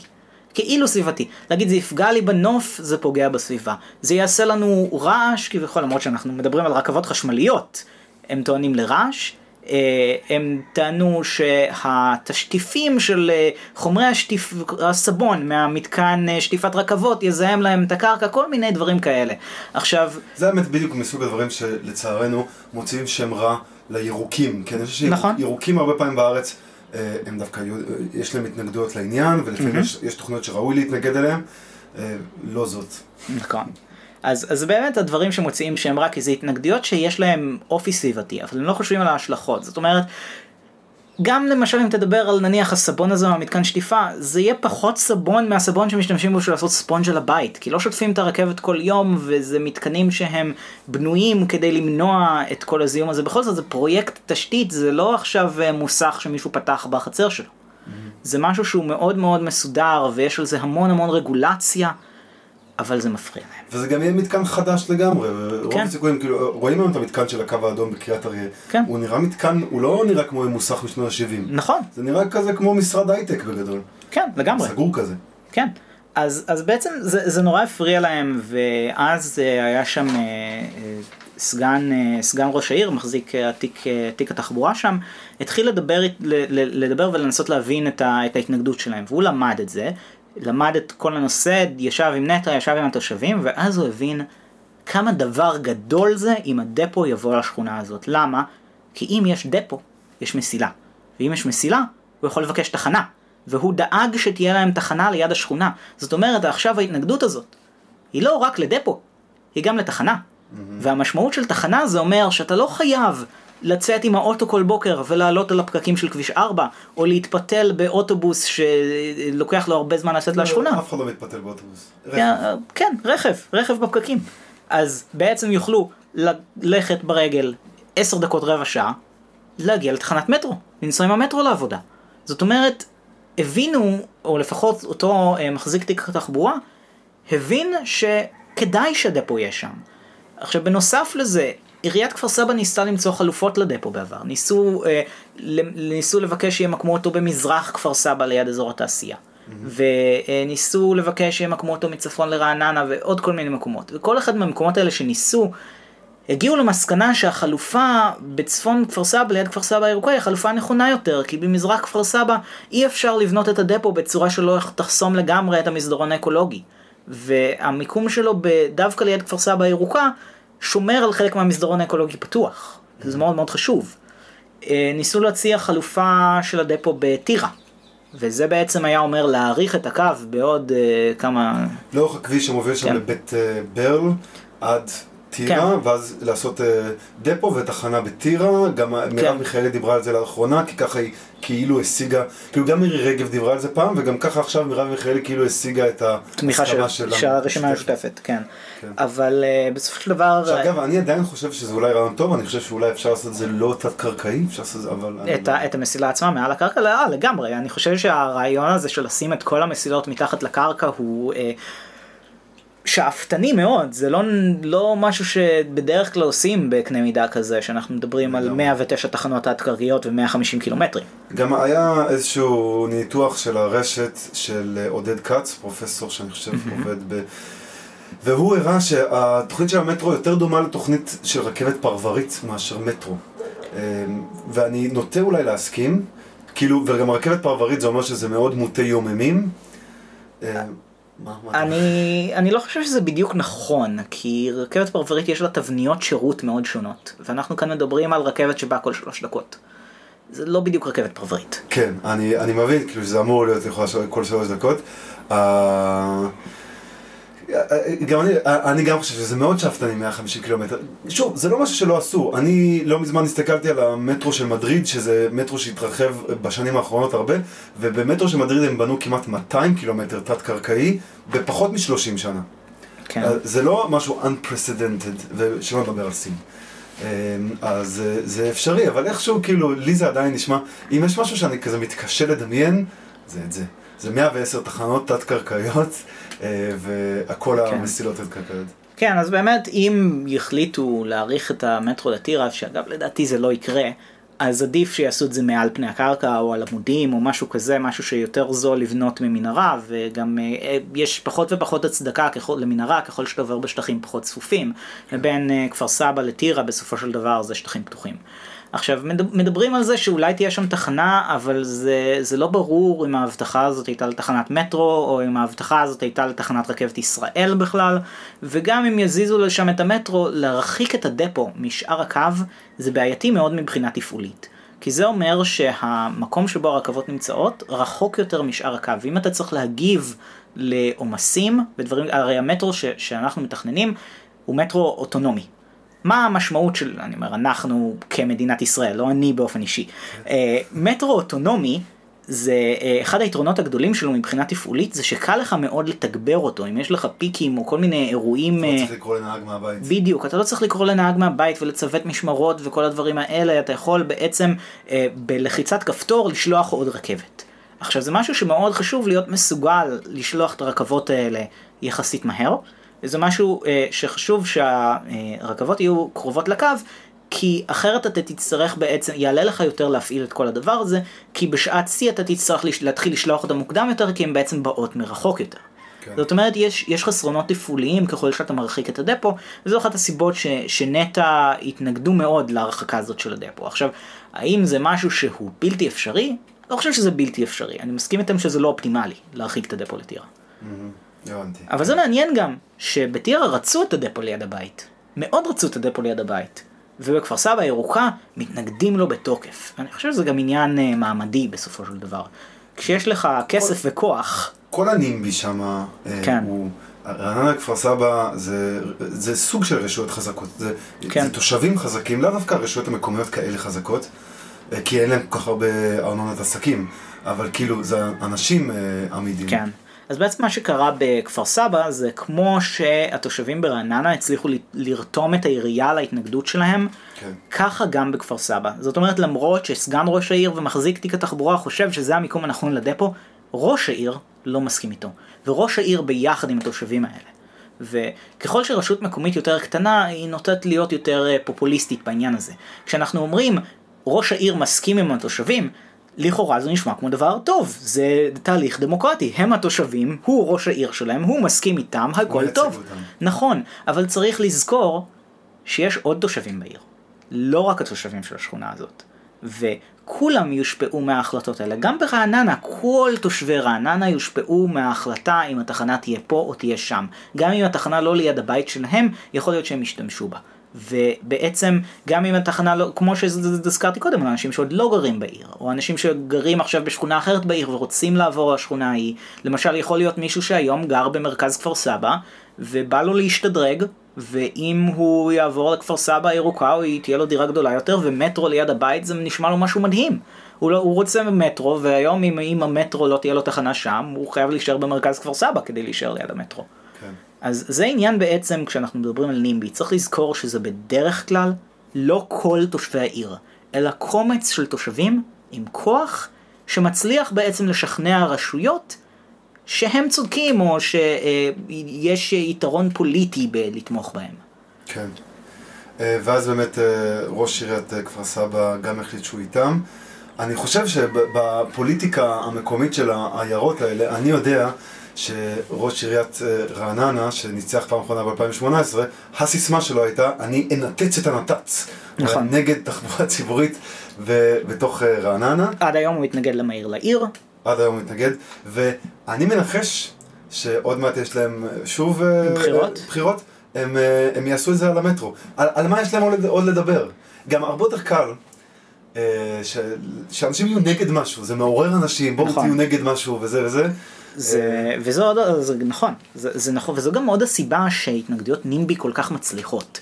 כי הרבה יותר קל לך ללכת לשכונה ספציפית, לגייס את התושבים של השכונה הזאת ולהפחיד אותם, יבנו לכם מפלצת דפו ליד הבית, יחפרו לכם מתחת לבית, זה סרטן, זה קרינה, זה רעש, כל מיני הפחדות כאלה, לגייס את התושבים שאם הם בחרו לגור שם כנראה הם אוהבים את השכונה הזאת והם אוהבים את המצב הקיים והם מפחדים משינויים, או שיש להם איזושהי אה, כמיהה נוסטלגית כזאת שהכל יישאר מושלם כמו ביום שהם בח... החליטו לחתום על החוזה של הדירה שם ולקנות את הדירה, שהכל יישאר אותו דבר, קניתי את הדירה פה עם הנוף, אני רוצה שישאר לי הנוף.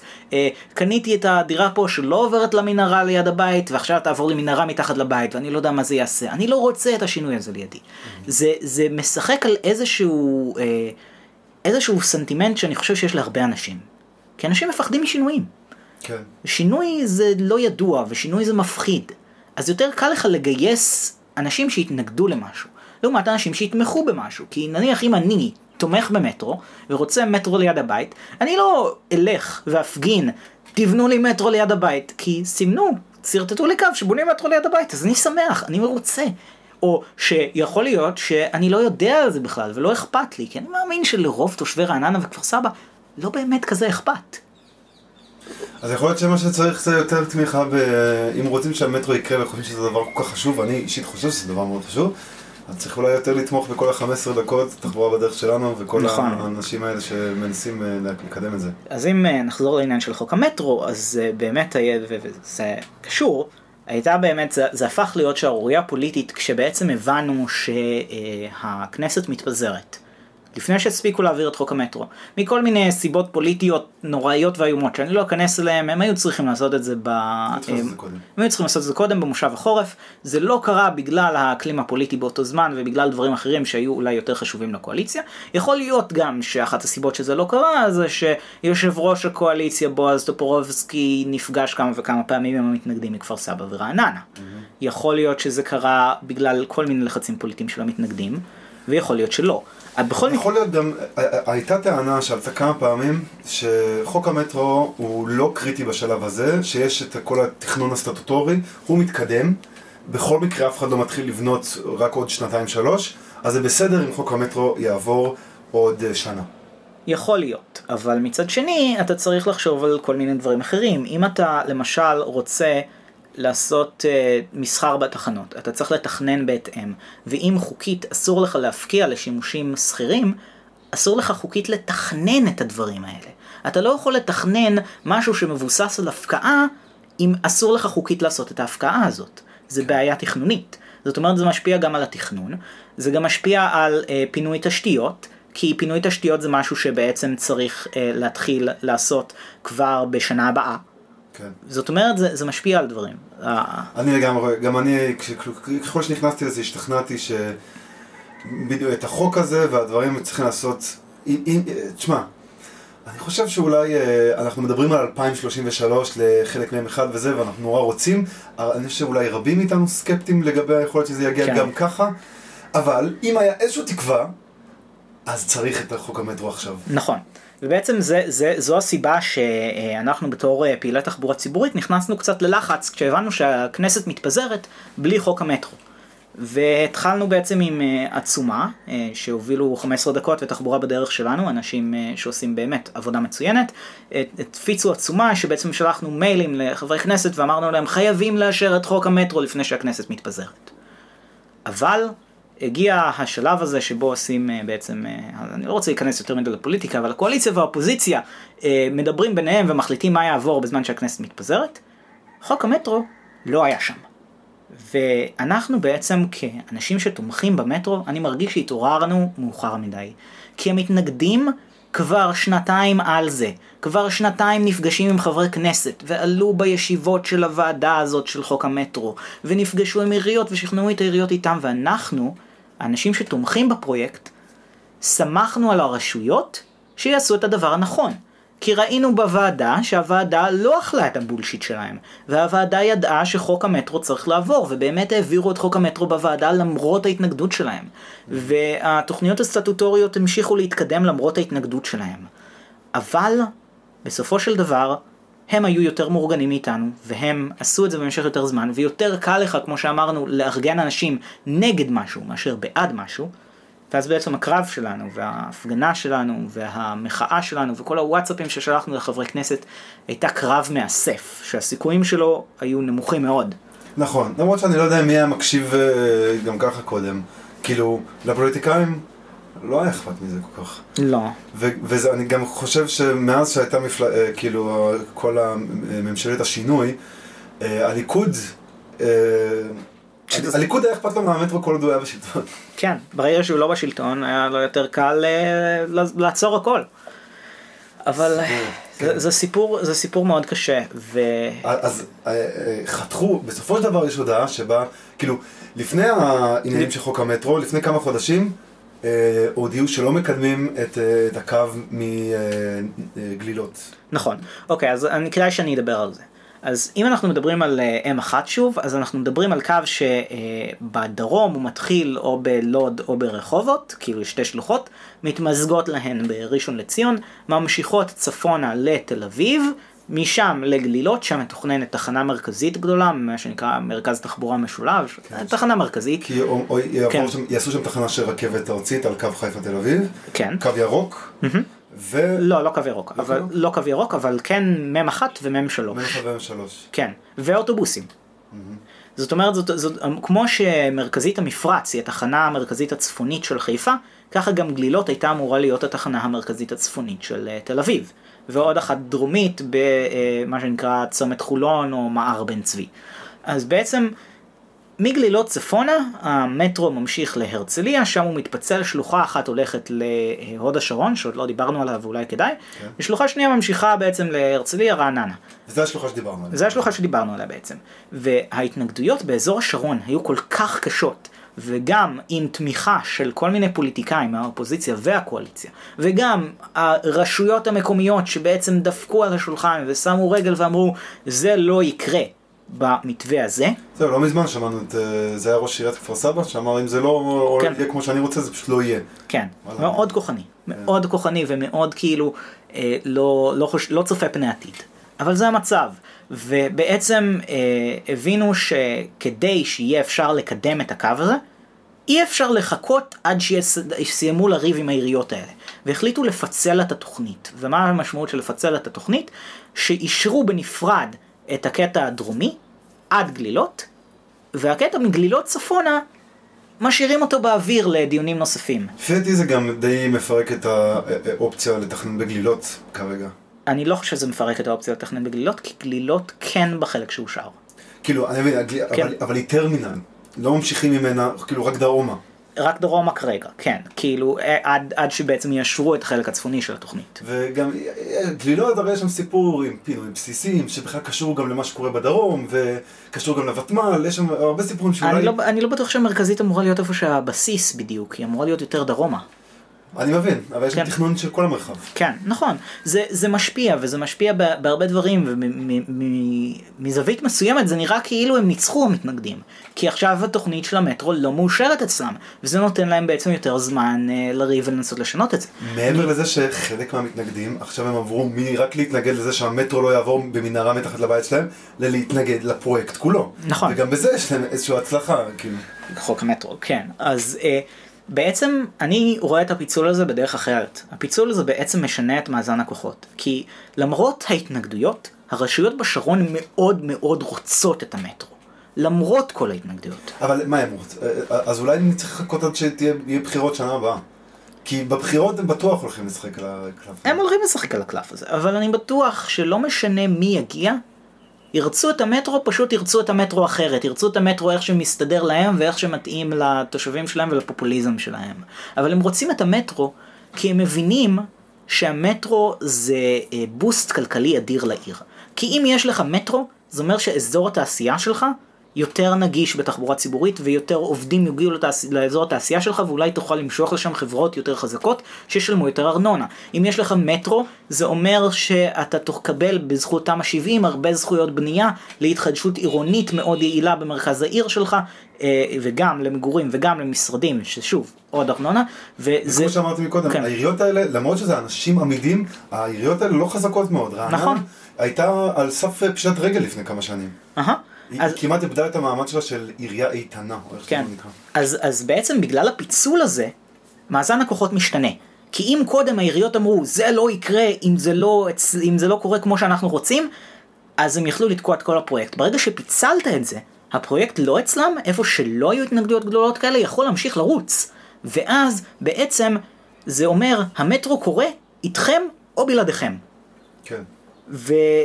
ואתה חושב שאולי בעתיד זה ילחיץ אותם? אני חושב שאולי בעתיד זה ילחיץ אותם, ואני חושב גם שזה אומר שהם פחות התנגדו לקידום של איזשהו מתווה שאולי לא בדיוק יהיה כמו מה שהם רצו, כי הם ירצו שהמטרו הזה בסופו של דבר כן יקרה, והם לא ירצו לתקוע אותו ולהצטייר בתור אלו שתוקעים את הפרויקט ושמים מקלות בגלגלים, וזה זה הולך להיות האישו של הבחירות הבאות.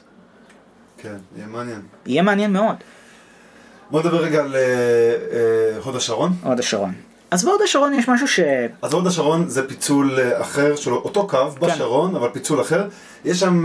כן, בבקשה, הוד השרון. הוד השרון. בעצם אותו קו, אם אחת, מתפצל, דיברנו על השלוחה מרעננה, זו השלוחה שבעצם ממשיכה צפונה, אם אחת מתפצל ויוצאת ממנה השלוחה שיוצאת מזרחה מהרצליה, עוברת באזור שהיום הוא מפעל תעש, וממשיכה להוד השרון, ומשם לכפר סבא, למרכז כפר סבא, לא האזור עם הדפו.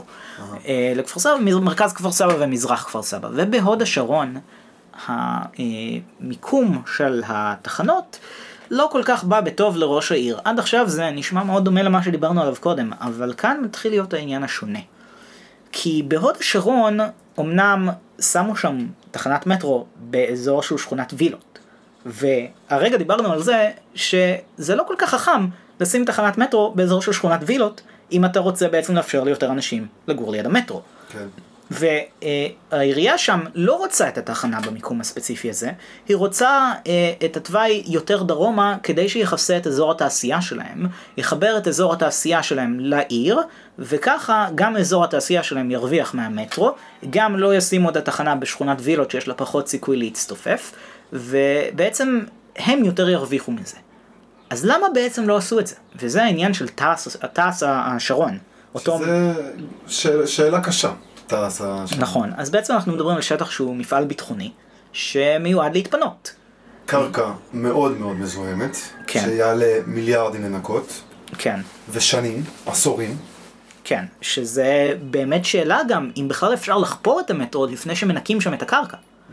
אבל אה, בעצם... אתה יכול פתאום לחפור, פתאום גזים יתחילו לצאת לתוך המנהרה או משהו, באמת אני חושב, יכול לקרות כאן. לתוך המנהרה או למי תהום בסביבה, זאת אומרת, קרקע מזוהמת זה, זה לא צחוק, זה, זה סיפור. יש סיבה שבמפעלי תעש אחרים שנים לוקח לקדם פיתוח. כן. זה, זה לא פשוט. אז בעצם למקם שתי תחנות שם, הסיבה שמקמו שם תחנות זה שמתוכנן שם שכונת ענק, מה שבעצם בשרון, גם הראשי רשויות של הרצליה וגם של הוד השרון ורמת השרון, קוראים לה עיר התעש, כי מבחינת גודל, אנחנו זה, זה, זה גודל של עוד עיר, שבעצם תתחלק מוניציפלית בין הרשויות שכבר גובלות אליה. כן. והוד השרון אומרים, ואולי בצדק, שאולי זה לא כל כך חכם, לשים תחנות מטרו דווקא שם, דווקא במרכז המקום הזה, שטח שאנחנו לא יודעים כמה זמן ייקח לפתח אותו, ואם בכלל אפשר, ואולי עדיף להעביר את זה יותר דרומה, לעקוף את רוב האזור המזוהם, להתחבר לאזור התעשייה, ואז להמשיך. יש להם גם uh, עוד כל מיני טענות על ענייני ניקוז, שהם אומרים שהתחנה שמוקמה באותה שכונת וילות, זה שכונה שהיא מועדת להצפות, כי זו שכונה שבנו אותה בדיוק על התוואי של נחל הדר, זאת, אני די בטוח שזה נחל הדר, יכול להיות שזה נחל אחר, אבל איזשהו נחל שעובר שם. כל האזור שם הוא סובל מהצפות, גם גלילות עצמה, שם זה אזור שהוא ידוע על ההצפות. נכון, כי זה בעצם, זה בעצם הנחלים שנשפכים לירקון. ואם אתה בונה שכונה... זה אזורי ביצות. כן, זה אזורי ביצות, ואתה בונה שכונה על תוואי נחל, ומעביר את הנחל בצינור, בסופו של דבר אנחנו יודעים כבר שזה לא כל כך עובד טוב. זה גורם להצפות. מה גם שאם אנחנו מתכננים לעוד שלושים שנה, שינוי האקלים למי שמאמין בהם הולכים לעשות הצפות יותר קשות. נכון, אז אולי זה לא כל כך מקום חכם לשים תחנת מטרו תת-קרקעית. ובטח שלא, אם אנחנו אומרים, אנחנו שמים פה תחנת מטרו תת-קרקעית, אנחנו נצטרך גם להתמודד עם ההצפות האלה שיכולות לקרות, ואנחנו יודעים כמה הצפות יכולות לעשות בלגן לתחבורה ציבורית, כמו שהיה בהרצליה הרבה שנים שהתחנה הוצפה כמעט כל חורף.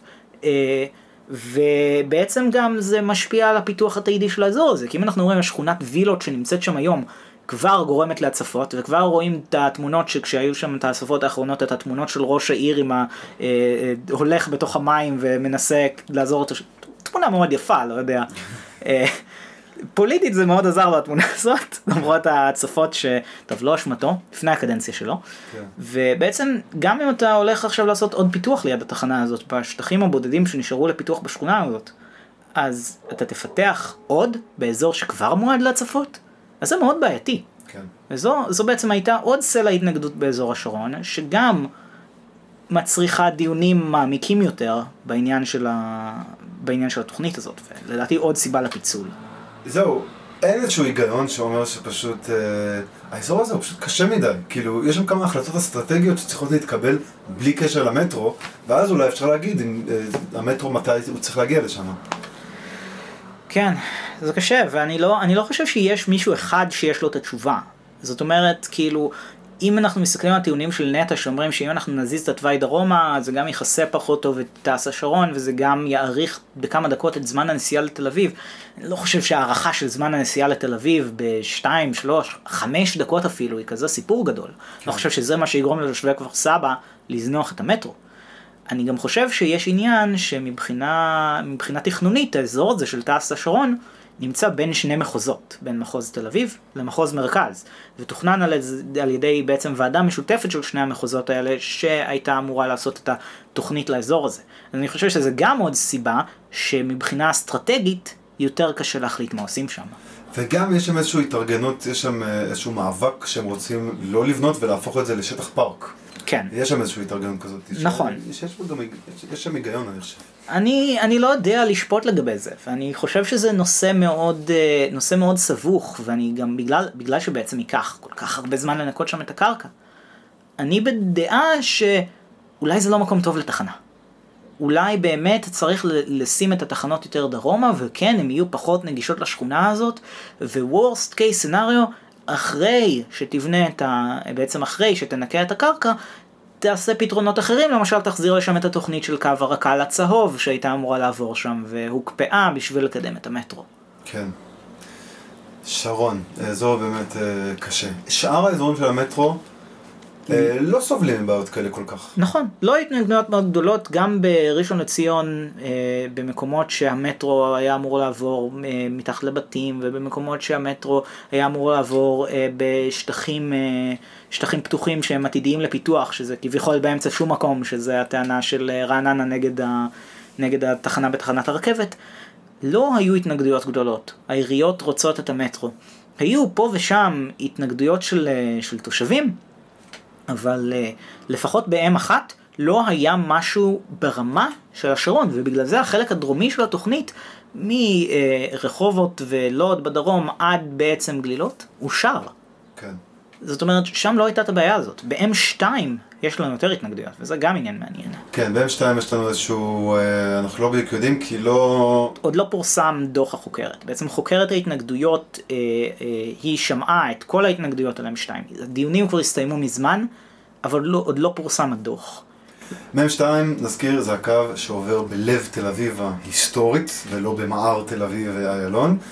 ויש לו תחנה בהבימה, יש לו תחנה גם שם ליד גן הכובשים, יש על מה להתנגד, כאילו היו אנשים שהתנגדו בכיכר מגן דוד, היו אנשים שהתנגדו בהבימה, והיו אנשים שהתנגדו להתארגנויות בקובשים, שזה, לכל הדברים האלה יש היגיון, כאילו יש היגיון לכל דבר. יש היגיון לכל דבר, אבל בסופו של דבר מישהו צריך להכריע בשיקולים, ומישהו צריך לשקול את החלופות ולהבין מה יהיה יותר טוב גם לתושבים הקיימים וגם לתושבים העתידיים. אז אם אנחנו מסתכלים למשל על ההתנגדות של גן הקובשים, הם הציעו להזיז את התחנה לים. בעצם לפארק שרלס קלור, כדי שהבנייה של התחנה לא תפריע להם, גם לא תהרוס עצים וגם לא תהיה צמודה לבניינים שם, בעצם בשכונת הכרם התימנים ונווה צדק וכל האזור. ועשו בדיקות, ועד כמה שאני יודע, הבדיקות הראו שאם מזיזים את התחנה לשרלס קלור, למרות שזה נראה יפה שיש לך יציאה מהתחנה ואתה יוצא ישר לים, חצי מרדיוס ההליכה של התחנה יהיה בים. ואתה רוצה שהתחנה תשרת כמה שיותר אנשים, תהיה קרובה יותר למסוף האוטובוסים של הכרמלית, תהיה קרובה יותר ברגל לכל האזורים, ואז... ותקווה גם את כל החניונים ששם אפשר לפתח אליהם מגורים, שאנשים יגורו שם, ולהשאיר דווקא את הפארקים שעל הים, כי פארקים על הים. בדיוק, ואז פחות הגיוני לפתח את התחנה צמוד לים. יש גם עניין של מי תהום, שככל שאתה קרוב יותר לים, החפירה יותר מסובכת, למרות שזה משהו שאפשר לפתור, אז זה כן הופך את זה ליותר מסובך. בבימה ההתנגדות היא גם עניין של אנשים שלא רוצים שיבנו להם את התחנה צמוד לבית. יש שם אה, בעצם אנשים שגרים ממש צמוד לכיכר והם לא רוצים לגור על אתר בנייה. אה, יש שם גם את המשפחה של דני קרוון, ה... פסל שפיסל את הכיכר.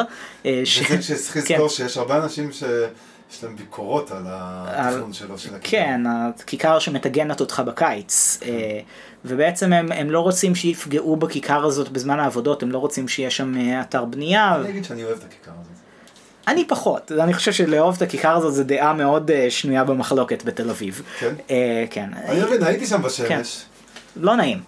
לא נעים. אני מסכים, אבל לא, אני ראיתי גם מה הוא אומר על זה. הוא אומר שזה כיכר. אני לא יודע. כן, אמר, ביקשו ממני לתכנן כיכר, לא ביקשו ממני לתכנן פארק, צל היה הורס אותה, חבל שהבימה כל כך גבוה ועושה לי צל על חלק מהכיכר. זה, זה דברים שהוא אמר, דני קרוון נפטר כבר, אבל המשפחה שלו מחזיקה במה שנקרא הזכות המוסרית. והם מסתכלים על הכיכר כיצירת אומנות, ומבחינתם כיצירת אומנות, לאמן יש זכות מוסרית עליה למנוע שינויים בה. וזה בעצם בסיס ההתנגדות שלהם, וזה אה, פותח פתח לשאלה משפטית מאוד מעניינת, שעד כמה שאני יודע חוקרת ממה ששמעתי בדיונים, זה לא משכנע יותר מדי אנשים, כי חוק התכנון והבנייה הוא לא כפוף לחוק זכויות היוצרים. זה עניין, עניין פלפול משפטי כזה של זכות מוסרית ליצירת אמנות, זה מתוקף חוק זכויות יוצרים, ולאף אחד אין באמת זכויות יוצרים על המרחב העירוני שאנחנו גרים בו, כי אם כן היה, אז לא היה אפשר לשנות שום דבר. נכון. וזה בעיה, כי עיר חייבת לגדול ולהתפתח. ובכל זאת, אם שתיים, אנחנו עדיין, אנחנו לא בדיוק יודעים מה מעכב אותו. נכון, זה יכול להיות שזה התנגדות בבימה, זה יכול להיות שזה התנגדות בקובשים, זה יכול להיות העניין עם בני ברק, שבעצם אם שתיים תוכנן עם... עם הפיצול הגדול. כן, זה סוג של פיצול בין... דיברנו על זה הרבה בפרק לפני... נכון, נכון, נכון, אז אין צורך להרחיב. מי שרוצה לשמוע הרחבה, יש את הפרק ההוא. כן, שזה כולה על אם שתיים. נכון, אז יכול להיות שזה העניין הזה, יכול להיות שזה עניין הדפו בפתח תקווה, שגם הוא קרוב לבנייני מגורים, אבל שם יש הרבה פחות התנגדות מבכפר סבא, בין היתר בגלל התוכניות לפתח מעל הדפואים. אז אפשר לדבר שנייה על הסיפור הזה של לפתח מעל הדפואים, אז מה שמ... זה גם חלק מהסיפור של חוק המטרו ולשימושים שכירים, כי נכון. הם רוצים בעצם למכור זכויות בנייה מעל, ה... מעל הדפו, ולפצות כך את בעלי הקרקע המקוריים גם, שזה יהיה מאוד כן. משתלם להם. אז אני אמרתי שאני מכיר, כאילו, אני פשוט, חבר שלי בלימודים עשה עבודה גדולה על Land Value Capture בהקשר של המטרו בצ'ילה, הוא היה מצ'ילה, ששם המערכת, גם אגב היה שם... היה שם הפגנות לא מזמן, וההפגנות התחילו מהמחירים של המטרו. כי הוא יקר, והמערכת הזאת קצת בקריסה, היא פשוט לא מחזיקה את עצמה כלכלית. אחד מהדברים שחשבו עליו זה לבנות מעל דפואים, אבל זה מסובך. זה קרה במעט מאוד מקומות בעולם. אבל זה חלק מהתוכנית גם למימון הפרויקט הזה. כן, בעצם, בעצם הרעיון הוא שיש, הקרקע בגוש דן היא מאוד יקרה, וקצת כואב לבזבז אותה, על, לבזבז במרכאות, על דפויים, על מתקנים תעשייתיים כאלה, ש, שמתקני תשתית. אנחנו רוצים לנצל את הקרקע הזאת יותר טוב, לעשות בדו שימוש, גם, גם מטרו וגם עוד דברים, יכול להיות מגורים, יכול להיות משרדים, יכול להיות מתקני ספורט, כל מיני דברים כאלה שישמשו בעצם אנשים שיגורו, יעבדו, יבלו מעל, בזמן שהתחזוקה של המטרו קורית מתחת.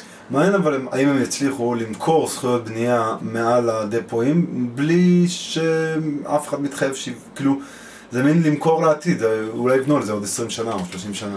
אני חושב שזה חלק מהעניין בחוק המטרו, שיש שם איזה עניין שהמדינה יכולה לפתח בעצמה, ואז למכור את התוצאות. ולא בהכרח לחכות ליזם פרטי לפתח. יש שם איזה מין מנגנון כזה שמאפשר למדינה להגיד ליזם, אוקיי, יש לך הזדמנות לפתח, תנסה. אם אתה לא רוצה לפתח, אם אתה לא מוכן, לא יכול, או חושב שאתה לא רוצה, אז אנחנו נעשה את זה בשבילך ונפצה אותך. בעצם ניתן לך זכויות בפיתוח העתידי, נעשה את הפיתוח הזה בעצמנו. אז בעצם המדינה אומרת, אוקיי, אנחנו ממש רוצים שיהיה פה פיתוח. אנחנו נגרום לזה לקרות. אני בתקווה אעשה בקרוב מאוד שיחה עם מישהו ממשרד האוצר בנושא הזה, ו- ואני אברר את הנושאים האלה יותר לאשורם. זה אותי אישית מאוד מעניין. אני חושב שתוכנית המטרו אה, הישראלית היא קצת אה, חריגה בכמה שהיא אה, בונה על מימון אה, חיצוני כזה. מילא אה, יש את הסיפור הזה שכבר רשויות מקומיות הכניסו משהו כמו חמש, התחייבו לחמש מיליארד שקל, זה כאילו מהרשויות המקומיות, איזשהו הסכם, זה פורסם לא מזמן, זה סבבה. אבל כל כך הרבה, יותר, כאילו, זה יוצא כמעט חצי מהפרויקט שאמור להגיע מכל מיני מחירת זכויות, אגרות גודש וכל מיני דברים כאלה. אני חושב שזה חריג. ואז מעניין אותי איך הם בונים על זה, ובעיקר מה שמעניין אותי זה האם זה יכול לעכב את הפרויקט. זו שאלה מאוד טובה, ואני חושב שזה יהיה מאוד מעניין לשמוע את השיחה הזאת. טוב. מה עוד? זהו. מה עוד? אני חושב שצריך כן לדבר על זה, לקראת סיום, שבעצם המטרו זה, זה פרויקט ענק, והוא פרויקט מאוד שאפתני. אפשר לראות בעצם שניסו לעשות אותו בעצם על הצד הטוב ביותר, שזה אומר גם לתקן את החוק כדי שיהיה יותר קל להקים פה פרויקטים כאלה, שזה ישפיע גם על העתיד שלנו. לא רק על הפרויקט הזה, אלא גם על הפרויקטים הבאים, כי בטוח שחוק המטרו ישמש השראה לחוקים שיבואו אחריו. Mm-hmm. יש גם רמזים לזה בחוק ההסדרים הבא, אולי נדבר על זה ב-off the record. ובנוסף לזה, יש את תמ"א שבעים, שזה בעצם אומר ניקח ונעשה סוף סוף transit oriented development בישראל, לא עוד תחנות רכבת שהן מחוץ לעיר ובאמצע שום מקום, אלא מגורים, כדי שנוכל לגור ליד הרכבת, ולגור במרחק של דקות בודדות של הליכה מהרכבת, כמה שיותר אנשים שיוכלו לגור שם. ויש ו... סיכוי שהדבר הזה גם אחר כך ישפיע על איך מתכננים את מסילות uh, רכבת ישראל. נכון. Uh, ו... יש סיכוי כאן שבאמת יבינו סוף סוף איך צריך לתכנן. כן, איך צריך לתכנן עיר, איך צריך לתכנן תחבורה ציבורית, וזה בעצם לקחת את כל גוש דן ולהגיד, אוקיי, גוש דן עד היום התבסס על הרכב הפרטי, אבל יש לנו פה פשוט יותר מדי אנשים מכדי שיהיה אפשר להמשיך לעשות את זה. ואנחנו גם מדברים על הכפלה. נכון. על חמישים אנחנו על הכפלה. אז, אז, אז אנחנו צריכים להתחיל לתכנן את גוש דן כעיר, ולתכנן את גוש דן כעיר, זה אומר לתכנן מוטה תחבורה ציבורית, מוטה מטרו, ותחבורה ציבורית כמערכת הראשית, ולא רכב כמערכת הראשית. כן. ואנחנו נראה אם נצליח. זה יהיה מעניין גם באמת אם הצליחו קצת לעכב כל מיני תוכניות של שיפור כבישים, במיוחד שם באזור השרון יש תוכניות ענקיות לעוד כבישים. אתה אמרת שם על עוקף כפר סבא, יש עוד? כן, יש עוד המון, ואני חושב שזה גם אחד הסיכונים בעצם, שאם התוכנית הזאת לא תאושר, ואם אנחנו, אם בעצם התוכנית הזאת תתעכב, ואם התוכנית הזאת לא יקרה, זה ישפיע על איך שגוש דן עתיד להתפתח. כי אם לא יהיה מטרו מאושר בשרון, ולא יהיה תמה, זה אומר שלא תהיה תמה שבעים בשרון, שה-טי או די, ה-Transit Oriented Development, יעצור לפני שהוא הגיע לשרון. השרון יתבסס על רכב פרטי, ואם השרון יתבסס על רכב פרטי, כל גוש דן תסבול מזה, כי אנשים שגרים בשרון לא עובדים רק בשרון, והפקקים שלהם הם, שהם בשרון הם מהנוריים ביותר בארץ, הם לא רק בשרון, הם משפיעים על כל שאר הארץ, כי מי, שג... מי שמשתמש ברכב פרטי נוסע רחוק. ו- ו- וגם הוא ימשיך לעשות לחץ פוליטי על זה שסדרו לו יפה את הכניסה לתל אביב, שהרחיבו לו את נתיבי איילון וכל מה ש... עוד כביש ועוד מחלף ועוד חנייה, ואנחנו באמת חייבים לשנות את הכיוון הזה, כי אנחנו יודעים שהכיוון הזה לא עובד. כן, וזה לא ש... זהו, כל מי שחושב שעכשיו הם נדפקו כי לא יהיה להם מטרו, זה לא בדיוק, אנחנו כולנו באותה סירה בסיפור הזה. בדיוק, כולנו באותה סירה וכולנו נדפק אם לא יהיה להם מטרו. כן, כאילו צריך שם החלטות אסטרטגיות באזור הזה, אבל מתי שצריך להחליט מה עושים איתו. כן, וזה לא יהיה קל, בעיקר כשהתושבים, או לפחות הקומץ המקושר פוליטית מהם, לא אוהב שינוי, והתושבים שכן תומכים בפרויקט עוד לא מאוד מאורגנים. ואני מקווה שכל הסאגה הזאת וכל הכאב הזה על זה שבעצם המטרו נדחה מהם, זאת אומרת, גם אם המטרו יקום בשרון, אנחנו עכשיו כבר יודעים בוודאות שזה לא יקרה בשלב א', זאת אומרת שזה לא יקרה ב-אלפיים שלושים ושתיים, זה יקרה ב-אלפיים ארבעים ואחר כך. אני מאמין שזה אולי מה שיביא לזה שיהיו עוד התארגנויות תושבים שהם בעד תחבורה ציבורית ובעד מטרו, ושעיריות יבינו שאותם קומץ של תושבים מקושרים בשכונות ספציפיות הם לא כל התושבים, ויש עוד תושבים בעיר, תושבים עתידיים ועוד שיקולים שצריך להתחשב עליהם, ולא רק אם זה מפריע למישהו ששם היום.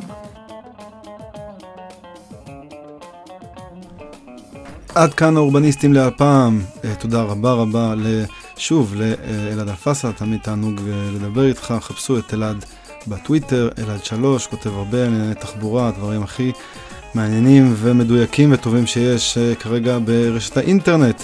עד פעם הבאה, לא לשכוח, לא להיות נימבי, ולתת לפיתוח לקרות, וזהירות מהמרווח.